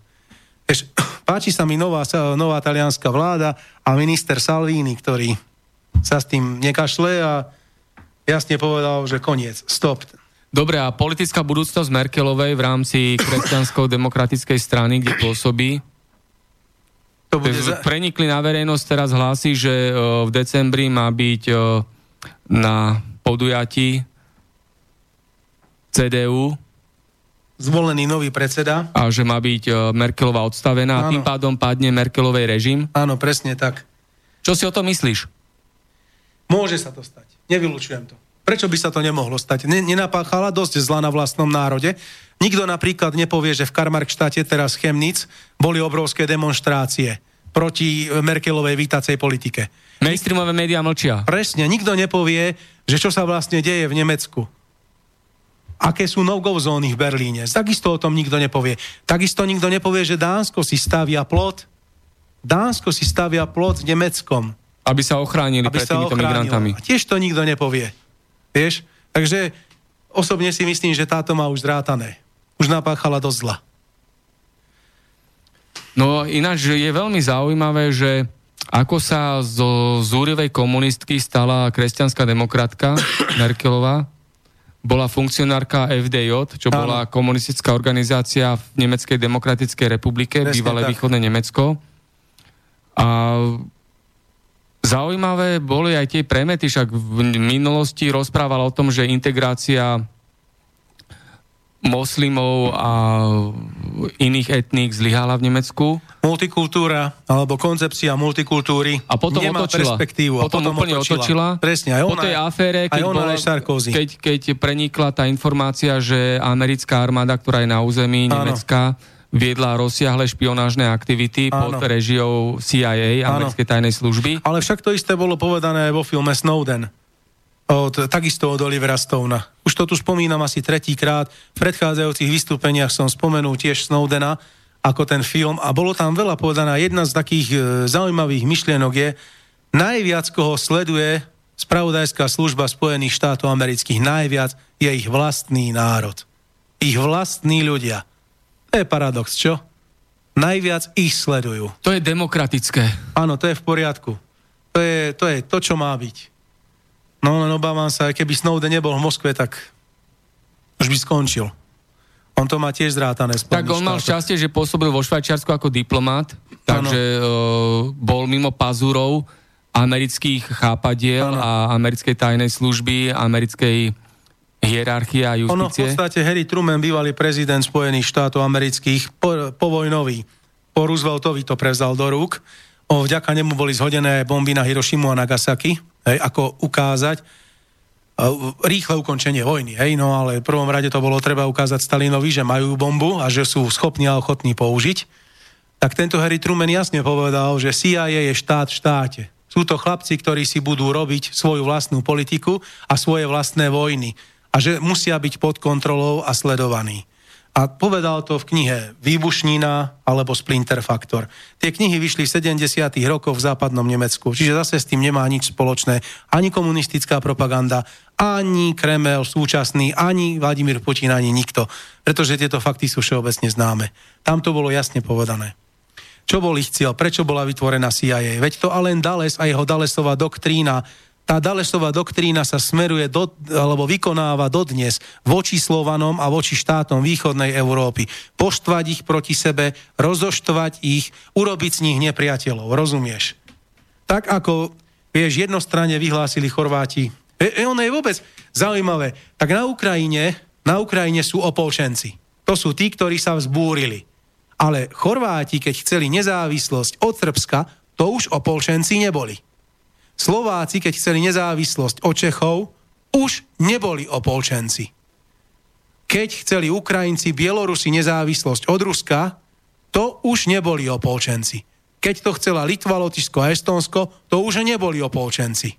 Keď to chcelo Kosovo v rámci Srbska, tak tiež to neboli opolčenci, teda vzbúrenci. Neboli to. Boli to práva národnostných menšín a oni na to majú v zmysle charty OSN, ako som spomínal, právo. Takto to bolo prezentované Američanmi v OSN. Na toto majú právo. Ale keď to chcú Rusi na Kryme, na to nemajú právo. Keď to chcú ruskojazyčná menšina na Dombase, v Donecku, v Luhansku, v Mariupole, na to nemajú právo. To už sú opolčenci tak nech mi niekto vysvetlí, aby som, nech ma naučí rozmýšľať, že aby som vedel rozlišovať, toto sú opolčenci, toto nie sú opolčenci, toto sú tí dobrí zbúrenci, toto sú tí zlí zbúrenci. Lebo ja viem iba u pána Kisku rozlíšiť, že Kotleba je podľa pána Kisku vždy fašista a Porošenko nie je nikdy. Takže to ja viem len podľa pána Kisku rozlíšiť, hej? Ale toto neviem rozlíšiť. Takže to treba ako vysvetliť, hej? že prečo je to tak, prečo na Ukrajine sú opolčenci, môžu zomierať, nesmieme o tom informovať, môže sa tam mučiť, vraždiť, terorizovať, to všetko je v poriadku, rozumieš? V Charkove môže prebehnúť manifestácia za pripojenie k Rusku, mlčí sa. V Odese môže pri, pri, prebehnúť manifestácia za pripojenie k Rusku, mlčí sa, rozumieš? Že sú to historické regióny Novoruska, ktoré spomínal už Tomáš Garik Masaryk, O tom sa takisto mlčí. Takže nech mi proste piata kolóna, Čefalvajová, Mesešníkov, Samson, Šebej, Andrejčák, Osusky, docent Klus vysvetlia, prečo je to tak. Prečo títo nesmú a všetci ostatní môžu. No, určitú odpoveď na to dá aj teraz aktuálna informácia, ktorá bola zverejnená, že v rámci tejto demagógie a manipulácie mediálnej Mladý pár slniečkárov chcel cestou po svete na bicykloch dokázal, dokázať, že všetci ľudia sú dobrí. Ale prišli na územie ISIS, kde týchto dvoch slnečkárov zabili islamisti. No, musíme zalamovať rukami a rovniť krokodílie slzy, je ti to jasné. No. Ale nie také veľké ako za Židmi. Trošku menšie. Čo si myslíš o, z geopolitického hľadiska o tej kauze Vietnamec, únos Vietnamca? Politická... Je to nemecký problém. Nie je to náš problém. Je to vyloženie, je to vyloženie nemecký problém, Martin. Teraz Nie. politická iniciatíva Záslušné Slovensko chce kvôli únosu Vietnamca pád tejto vlády a zase budú v septembri organizovať ďalšie protivládne protesty. Takže evidentne prišli peniaze zo zahraničia. No samozrejme, niekto to musí Takže... zaplatiť. Prišli ľudia, peniaze, budú demonstrácie. Jasne, a zase spontánne a samostatne sa ľudia rozhodnú, ano. že treba demonstrovať, vieš? Áno, Fárska, Karolina Fárska už ano, sa oháňa. dievčatko, hej. Áno, na tlačovej konferencii a už aj predstavuje kandidátov.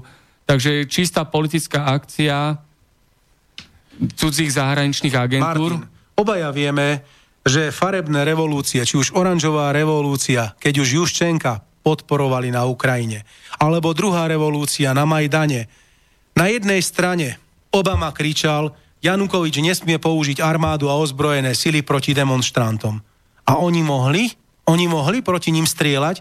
Veď keď tam boli príslušníci Berkutu, tak oni sa len bránili. Oni mali len obušky a štíty. Aj toto je fakt. A tiež sú zdokumentované videozáznamy. Potom tam boli snajpri. Estonský predseda vlády na to upozornil, že tam boli snajpri financovaní Západom. Veď celý ten Majdan bol zorganizovaný a zaplatený Západom. Sama štátna tajomnička ministerstva zahraničia USA Victoria Nuland tam rozdávala chlebíky, chodila medzi demonstrujúcimi. A to je v poriadku? To nie je vmešovanie, to e, staranie sa do politiky iného štátu? To je ako OK, to sa môže? Ja viem zase jednostranne, lebo to, čo je povolené Spojeným štátom, to nesmie byť nikdy povolené Rusku. A Rusko je vždy agresívna hrozba, aj keď nie je komunistické, niečo si už nájdeme. Hej? Dovtedy, vezmi si zase ďalší príklad. Keď za Borisa Jelcina prebiehali reformy v Rusku, zatvárali sa štátne podniky, zatvárali sa kolchozy, prechádzalo sa na kapitalizmus, celý svet tlieskal, aký je Boris Jelcin demokrat – Celý svet hovoril, že Rusko sa demokratizuje a prechádza na tie najlepšie veci. Teraz je tam Putin. 15-násobne zvýšil príjem obyvateľstva. XY veci urobil. Zvýšil hrubý domáci produkt obyvateľstva. Obnovil niektoré štátne podniky. Rozumieš? Rozbehol polnohospodárstvo. Vďaka sankciám zo západu sa Rusko stalo veľmocou v pšenici. Nič z tohto sa nepovie v televízii. Nič pretože sú to pozitívne informácie. Ale keďže sú to pozitívne, Rusko je hrozba. Je tam jednoduchý kľúč. Čím horšie budú ľudia v Rusku žiť, o to viacej sa tu v Európe bude kričať, teraz je toto správne, teraz sú tam tí vhodní ľudia. Čím silnejšie Rusko bude, čím bude mať lepšiu a prezbrojenú a zmodernizovanú armádu, tak tým viac budú kričať tu na západe, že je nedemokratické a že sa tam zabíjajú novinári vo väzení. Hoci, ako som ja dokázal, na stránke OSN je Niels Melcer, vysoký komisár OSN, ktorý jasne povedal, Ukrajina mučí, zabíja, vraždí, používa waterboarding a elektrošoky. Nič som si z toho nevymyslel. Je to na stránke OSN. Ani ň v médiách. Čiže takáto politika jednostranná sa uplatňuje voči Ruskej federácii. A pritom ten vysoký komisár OSN určite nie je občanom Ruskej federácie. Nie, je to Američan ako repa. No. Prečo by to robil? Tak ako aj keď sa spýtal uh, Putin Olivera Stona v rozhovoroch na rovinu, vy ste tiež hrdí, že ste Američan. A Oliver Stone, áno, som americký vlastenec. American Patriot. To som ja, Oliver Stone. On je na to hrdý. A natočil filmy Čata. Ako to bolo reálne vo Vietname, keď tam hodili granát na deti a roztrhalo ich. Uka- ukázal film JFK, že to bolo spiknutie a že nebol Lee Harvey Oswald sám, samotným vrahom. Takisto natočil film Snowden a XY veci urobil Oliver Stone, ktorý, na ktorých jasne poukázal, alebo tie záhadné, alebo tajné dejiny Spojených štátov amerických. To sú seriály, ktoré sú založené na faktoch. Nič si tam nevymyslel. Citoval historické fakty. Napriek tomu je embargo na tieto informácie. Tak sa pýtam, čoho sa boja slniečkári, liberáli, a všetci, ktorí milujú americkú liberálnu demokraciu, súčasné bruselské hodnoty vítač, vítačky Merkelovej, čo sa boja? Keď to nie je pravda, tak čo? Čo sa oni boja? No. Vieš, ďalšia, ďalší, ďalšia vec, ktorá má vo vzťahu, a nielen k Rusku, ale aj k bývalému sovietskému zväzu vytáča. Robia z nich niečo, čo nie je pravda. Doba kamená, 100 rokov za opicami, a od koho Američania kupujú raketové motory? Dodnes. Od koho? Ani jedna raketa by do, do kozmu nevy, nevyletela, keby nemali motory od Rusov. Kto im dodáva titán a iné nerastné suroviny? Rusi. Rozumieš? Tu ide celkovo jednostranný, skreslený pohľad. Ja tiež nehovorím, že je to fantastická To je tá mediálna manipulácia. Hej, jasné, ja len chcem poukázať na to, že sa jednostranný pohľadáva. Tak ako som ti dokázal, že medzinárodné právo je v podstate dohoda superveľmocí, nič inšie. Medzinárodné právo je dohoda, skončí nejaká vojna, ktorákoľvek, a kto ho vyhrá, tak si veľmoci sadnú a povedia si, no počúvajte ma, Fero Ďuro Jana, bude to takto. My sme tú vojnu vyhrali, tak sa dohodneme na týchto pravidlách. Počas studenej vojny fungoval ten vestfálsky princíp z roku 1648, že prvorada je územná suverenita. Hej, celistvosť krajiny. Lenže s rozbitím Sovietskeho zväzu tento princíp prestal platiť a začali sa tlačiť do, do popredia ľudské práva a ochrana národa. A to si začali Američania, ako som ti spomenul na jednotlivých faktoch, či už v 95. v Juhoslávii, e, v Bosne, v 99. v Kosove, v 2011. v Bengázi, v Líbii a potom v Etiópii, Somálsku, Pakistane, Afganistane, ohýbať podľa toho, ako im to vyhovuje. Tak vieš, to isté, pamätáš si ten povestný a slávny prejav Vladimíra Putina z 2008. z Mníchova?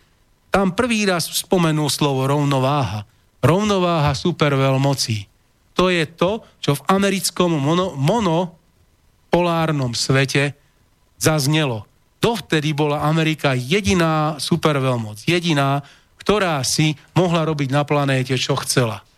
Tam jednoducho Putin povedal krásnu myšlienku monopolárny svet, jednopolárny, nemá perspektívu, treba rovnováhu. Rovnováhu síl. Pozri sa, Čína je dneska ekonomická superveľmoc. 28% HDP sa robí v Číne. 28% amerického HDP sa, sa robí v Číne. E, Rusko vďaka Putinovi modernizuje, prezbrojuje a pri, to stojí všetko peniaze. Oni nemajú také zdroje, ako majú Spojené štáty americké. Veď nech si to niekto konečne už uvedomí, že 716 miliárd dolárov je iný mešec ako 55 miliárd dolárov. A to hovorím len o ministerstve obrany. Ja sa ťa spýtam na aktuálnu udalosť. Andrej Kiska požiadal o vystúpenie v RTVS v súvislosti s udalosťami z augusta 1968. Prečo sa to takto glorifikuje, vyzdvihuje. Čo si o tom myslí, že pretože Kiska sa zaoberá takýmto niečím, pritom sú tu ďalšie oveľa väčšie aktuálne problémy, ktoré Kiska dlhodobo ignoruje. Pozri sa, Martin, na 68. rok sa inak budeme pozerať my, inak Rusi, inak Nemci, inak Američania. Nás sa to dotýka, ale k 68. roku len toľko. Dneska to Kiska robí z jednoznačného a jasného dôvodu agresívna politika Ruska. Potrebuje poukázať, že Rusko je stále agresívny štát. Bude tam spomínať Gruzínsko, bude tam spomínať Krym, o tom, ako sme my tu utrpeli, ako nás tu oni trápili, mučili a tak ďalej a tak ďalej. Ja nespochybňujem, že v 68. roku to bola invázia. To vedia všetci.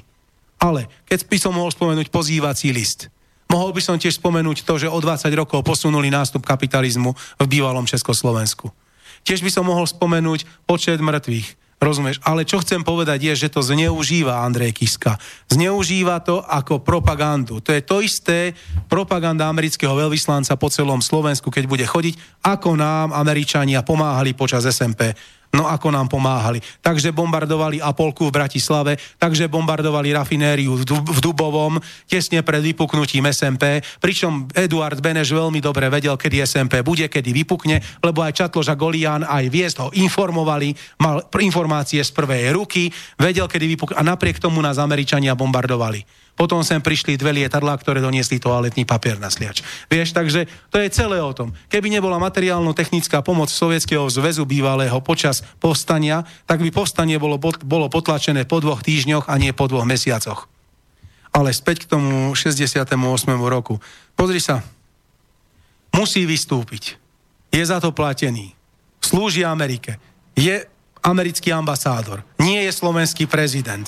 Miluje nadovšetko Ameriku, nesúhlasil so vznikom Slovenska, sám to povedal, a ľutuje, že nie je Žid. Čo ti treba viacej povedať? Toto sú jeho vlastné výroky. Tak čo, čo ti treba k tomu viacej povedať? To bude jednostranne orientované. Ako pre mňa, za mňa, nech si ľudia pripomínajú 68. rok, ale nech pripomenú aj 38. Lebo 68. by nikdy nebol, keby nebolo Mníchova, keby nebolo druhej svetovej vojny. To, že bol 68. rok, a rozdelenie sfér vplyvu, tak na tom sa dohodli Churchill a Stalin na Jalte. Oni si vytýčili hranice a sféry vplyvu. Ale to zase súdruh Kiska nepovie v televízii. Nemôže. Za prvé je sprostý, bohužiaľ. A za druhé, Bútora mu dal inštrukcie len ohraničené. Odtiaľ, potiaľ. Dobre. Dáme si prestávku hudobnú ešte teraz. Ďalšiu pesničku, ktorú si vybral. Sergej. No máme tu viac otázok, neviem, nebudem asi púšťať otázku, lebo... Povedz nejaký. No, Čína ako protivník USA. Čína vyjadrila nesúhlas s novým vojenským rozpočtom USA. Čo si k tomu? Čo o tom si myslíš? Pozri sa, Čína je ekonomicky previazaná tiež so Spojenými štátmi. Povedal som ti, že 28% HDP sa vytvára v Číne.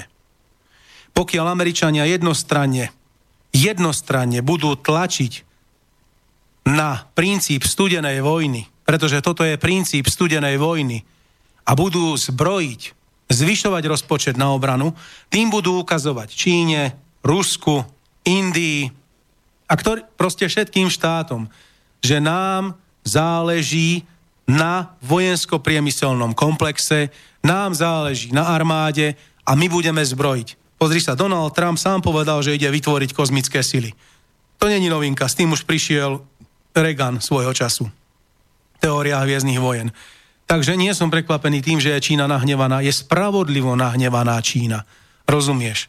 Pretože podľa tohto systému vyhodnocovania Američania stále žijú duchom studenej vojne a stále hovoria o nejakých sférach vplyvu, hoci, hoci oficiálne tie sféry vplyvu nie sú vyznačené, pretože už nie je Sovietský zväz, už nie je Varšavská zmluva. Ale stále príjmajú nových členov do NATO, stále sa príjmajú noví členia do únie a tlačia sa vojenské americké základne k ruským hraniciam. Tak čoho je to len dôkazom?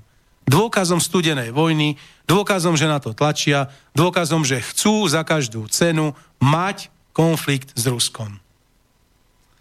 Teraz aj prebehla informácia, že talianský minister vnútra Salvini nahnevane reagoval na video, ktoré ukázalo, že rómska žena používa dieťa na okradnutie staršej nevládnej talianskej ženy a vyhlásil, že neprispôsobiví občania, ktorí toto páchajú, nemajú miesto v Taliansku. Čo no, si k tomu myslíš? No? U nás by to nemohol urobiť, pretože my tu máme tretí sektor, mimovládky, neziskovky, človeka v tiesni a podobné srandy, ktoré financuje Šoroš a nie len on zo Spojených štátov, takže tu je dôležité to, čo si myslia mimovládky, neziskovky, tretí sektor, samozrejme liberálni novinári, tzv. liberálni investigatívni novinári, oni majú pravdu, oni nemusia mať ani vzdelanie, oni majú manuál na to, aby vedeli rozlíšiť, čo je pravda a čo nie. Takže tu by to asi nebolo možné, hej. Pretože práva menšín sú nadradené právu štátotvorného národa. Čo je osobne si myslím veľká tragédia, lebo človek dneska, ani to nielen na Slovensku, kdekoľvek v Čechách, v Polsku, pracuje, platí dane, chodí do roboty, živý štát.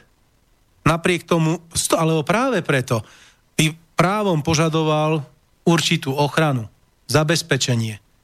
Pretože živí svojim, dove, svojimi zručnosťami, svojimi schopnosťami, živí ten štát.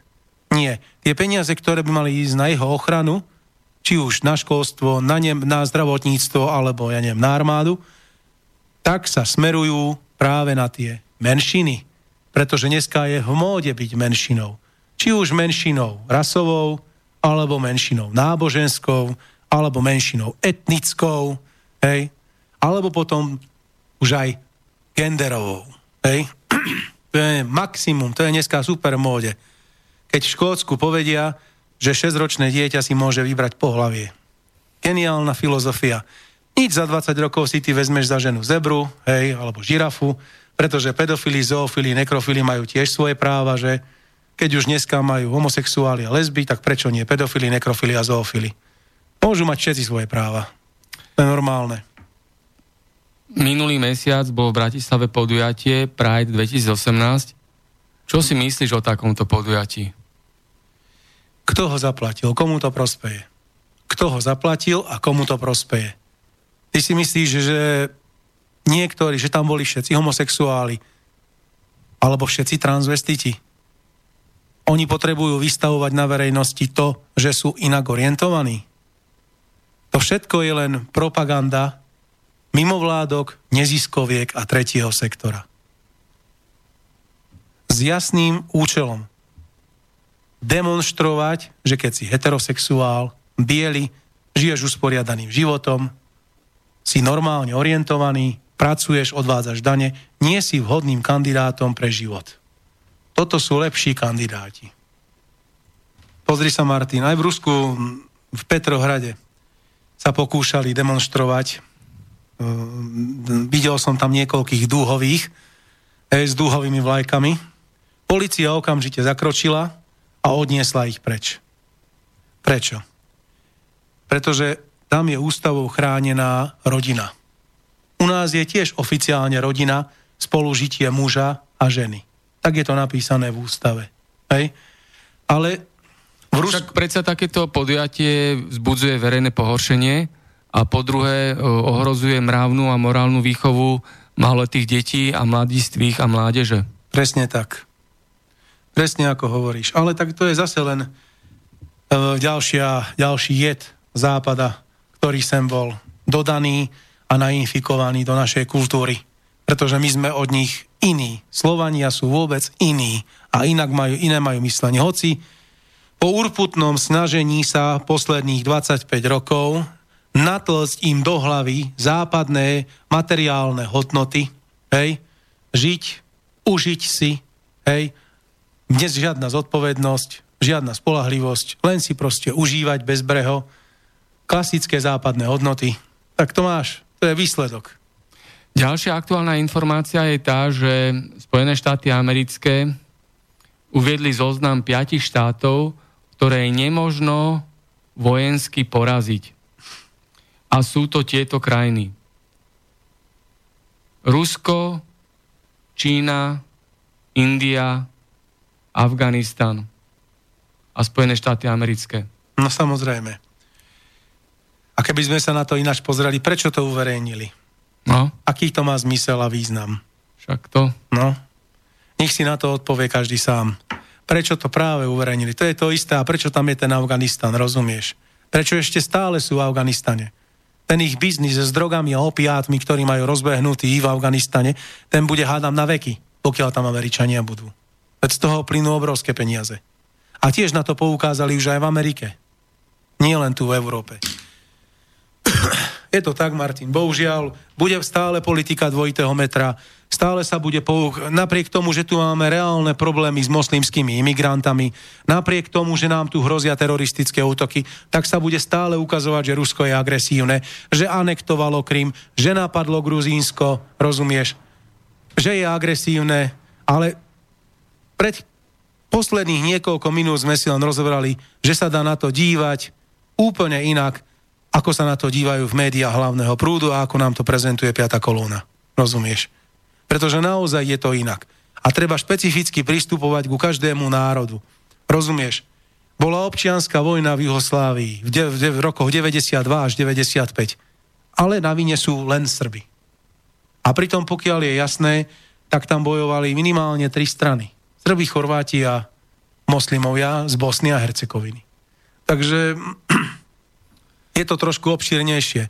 A takisto aj v Rusku, vieš, nikto Nikto dneska nespomenie to obrovské kvantum roboty, čo vykonal Vladimír Putin v dobrom pre Rusko. Že ho pozdvihol. Urobil z neho úplne iný štát, lepší. Snažil sa a urobil. A preto ho aj tí ľudia volili. Nikto si nepovšimnul, to, nepo, nevšimol ten fakt, že Putin získal 70% v prezidentských voľbách. Rozumieš? Nikto mu nezagratuloval zo západných politikov lebo závidia. Lebo sú z toho hotoví, akú má podporu. A že teraz mu klesla podpora, lebo robí dôchodkovú reformu, no musí. Ani tam sa nerodia tak deti, ako by sa mali, to je jedna vec. A druhá, povedzme si to na rovinu, štátne podniky aj tam boli zničené a zlikvidované. Takže ja to chápem. Ďalšia informácia, ktorá mi prišla, je tá, že nemecké noviny uviedli, čo je príčinou neúčinnosti amerických sankcií. že práve takéto krajiny, ako je Rusko, Venezuela a Irán, ktoré stratili prístup k americkému trhu a kapitálu, na tom získali. Hm. Hej, Rusko, Venezuela a Irán. Veď som ti povedal, všetky sankcie, ktoré uvalili Američania na Rusko, Rusko donútili spoliehať sa na vlastné zdroje. Sú, pše, sú veľmocou v pšenici. To je dokázateľný fakt. Kvantum článkov o tom bolo. Rozumieš? Takisto musia sa obracať na iné trhy. No a keď nebudú obchodovať s Európskou úniou alebo so Spojenými štátmi, no tak budú obchodovať s Čínou, s Kóreou, s Japonskom. Budú obchodovať s niekým iným alebo s Indiou. Chápeš? Budú musieť, bude to tak. A či im to uškodí alebo nie, pozri sa, myslím si, že pod tlakom nespravodlivým a neférovým, ako napríklad teraz, tie posledné sankcie, ktoré Donald Trump udelil na, uvalil na e, Ruskú federáciu, sú odôvodnené otravou britských občanov, ruských a britských špionov Sergeja Skripala a jeho manželky. Či a jeho dcery. Vieš, ale... Kauza Novičok. Áno, kauza Novičok, presne. Ale už som ti povedal, že v 90. rokoch bol šéf organizácie pre zákaz chemických zbraní v Rusku a povedal, tie chemické zbranie v Rusku nie sú. Takisto samotní Angličania povedali, že nie sú dôkazy, že by to urobili Rusi. Sami o tom dali vyhlásenie. Napriek tomu, takže celé, proste, celé je to len zámienka, Martin. Zámienka, aby sankcie stále pretrvávali. Lebo on musí doma vyzerať, akože je tvrdý, zásadový, protiruský, rozumieš? Čo si myslíš, ako sa bude ďalej vyvíjať e, situácia v USA? E, blížia sa tam samozrejme aj americké voľby prezidenta. Či bude Donald Trump opäť kandidovať, alebo Clintonová už ohlásila, že bude kandidovať. Clintonová bude určite kandidovať. A možno, ako to dopadne? Možno, že sa to zopakuje tak, ako to bolo aj v posledných voľbách, že bude Clintonová Trump. Vieš? Otázka znie, ako, ako zmanipulujú ľudí. To je celé o manipulácii ľudí. Ako ich podvedú. Vieš. Bohužiaľ. Ale ani tam e, nejde o, o tých občanov. Veci vezmi. V Amerike je tiež štát v štáte. To, čo robia kongresmeni a senátori, už sme si to spomínali, ten deep state, ten temný ano. štát, tak to je presne to, že jedno robia na vonok a druhé robia vo vnútri. Pretože oni sami tlačia Donalda Trumpa, aby k Rusku pristupoval inak, ako sám Trump chce. Rozumieš? On jednoducho by možno aj naozaj chcel mať dobré vzťahy s Ruskom. Ja, ja mu to nezazlievam ani, ne, nespochybňujem to.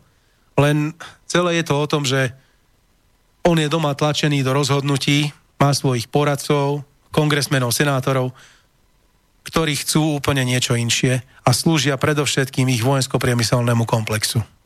A akú úlohu, úlohu zohráva Vatikán? súčasnej geopolitike?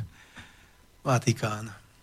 Ty si myslíš, že pápež František, že mu leží na srdci blaho v prvom rade jeho ovečiek? Myslíš? A rímsko, čelný predstaviteľ rímskokatolíckej cirkvi alebo generálny tajomník rímskokatolíckej cirkvi, pápež František, by sa musel inak správať a inak jednať, aby mu záležalo v prvom rade na blahu veriacich rímskokatolíckej cirkvi. Nie je možné brutálnym spôsobom sa ponižovať pred moslimskými veriacimi. Nie je možné brutálnym spôsobom zatracovať sám seba církev čelných predstaviteľov pred moslimskou vierou.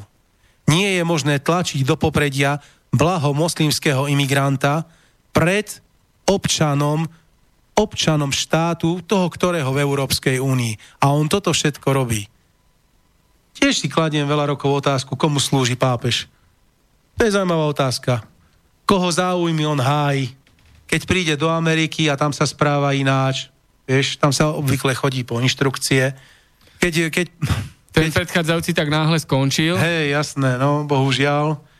Povedzme si to, že tento má aj veľmi taký zvláštny postoj, k homosexuálom, k lesbám, tento má zvláštny postoj k moslimským imigrantom, tento má zvláštny postoj k islámu vôbec. Vieš, ako keby to, čo rímsko-katolickú církev dostalo do na vrchol svojej slávy, keď to môžem tak povedať. To znamená porážka islamu v Európe. Lebo to robili predovšetkým francúzsky a nemeckí krížiaci, hej, a rytieri. Či už Charles Martel v tom 8. storočí, keď ich dal do laty a poslali ich naspäť v tom Španielsku, alebo a zabránil tak postupu, alebo potom v tom 11. storočí, keď Urban II vyhlásil križiackú výpravu, je to preto, že to tak Boh chce, v roku 1095, vieš, alebo potom je, vieš, zaujímavé je, čo, čo hovorí taký Richard, levie srdce, ktorý bojoval tiež v druhej križiackej výprave v roku... Zaujímavé, veľmi by ma to ako zaujímalo, čo, čo hovorí teraz na svoj krásny Albion, na svoj ostrov, čo z neho spravili súčasní liberáli a všetci tí, čo sú pri moci, keď v 20 mestách v Anglicku je starosta moslim. To sa točí ako ventilátor, Richard Levie srdce v robe. Vieš, následkom toho, čo sa deje v jeho vysnívanej krajine, vieš, takže to je vôbec zaujímavé. Takže ja by som si oprávne nekládol otázku, komu slúži František, prečo sa správa tak, ako sa správa. A ako to dopadne v Európe toto celé? Vznikne tu nejaký no, globálny konflikt? Existuje predsa príčina a následok, to je kauzalita. Tak. A mm, jednoducho logický záver z toho všetkého vyplýva, že bude občianská vojna alebo sociálne nepokoje. Nábožensko, sociálno, národnostná no musia, vojna. A ty si myslíš, že keď ti sem príde 5 miliónov hladných krkov z Afriky. Do preľudnenej Európy. Presne, ktorí nechcú pracovať ktorí sem idú za sociálnymi dávkami. Natrčajú ruky a sú všetci ekonomickí imigranti. Ty si myslíš, že ich do nekonečna budú, bude Európska únia živiť? Toto je jeden z tak citlivých bodov, že na tom sa kľudne môže Európska únia aj rozpadnúť. A môže sa rozpadnúť na malé spoločenstva. V4 plus Rakúsko, B- Dánsko, Norsko, Švéd... Ja neviem, tých možností je XY. Rozumieš? Takže Prečo veľmi... nepomohli tak, keď rozprávajú predstavitelia Bruselu, o, že v tých krajinách pôvodu, kde oni patria, tam neinvestovali, aby sa tam zvýšila Pretože životná to úroveň? je súčasť plánu dostať ich sem, vytvoriť tu zmiešané etnikum, dať ich právo voliť, vytvoriť im podmienky pre život a mať tu voličov, voličov konkrétnych strán. Rozumieš? A potom si budú môcť vládnuť a robiť čo chcú, pretože tu budú mať svojich ľudí. No a samozrejme budú stále poukazovať na bezpečnostné riziko, ktoré je všade prítomné, pretože tu máme moslimských imigrantov. Vieš, takže to je jedno s druhým.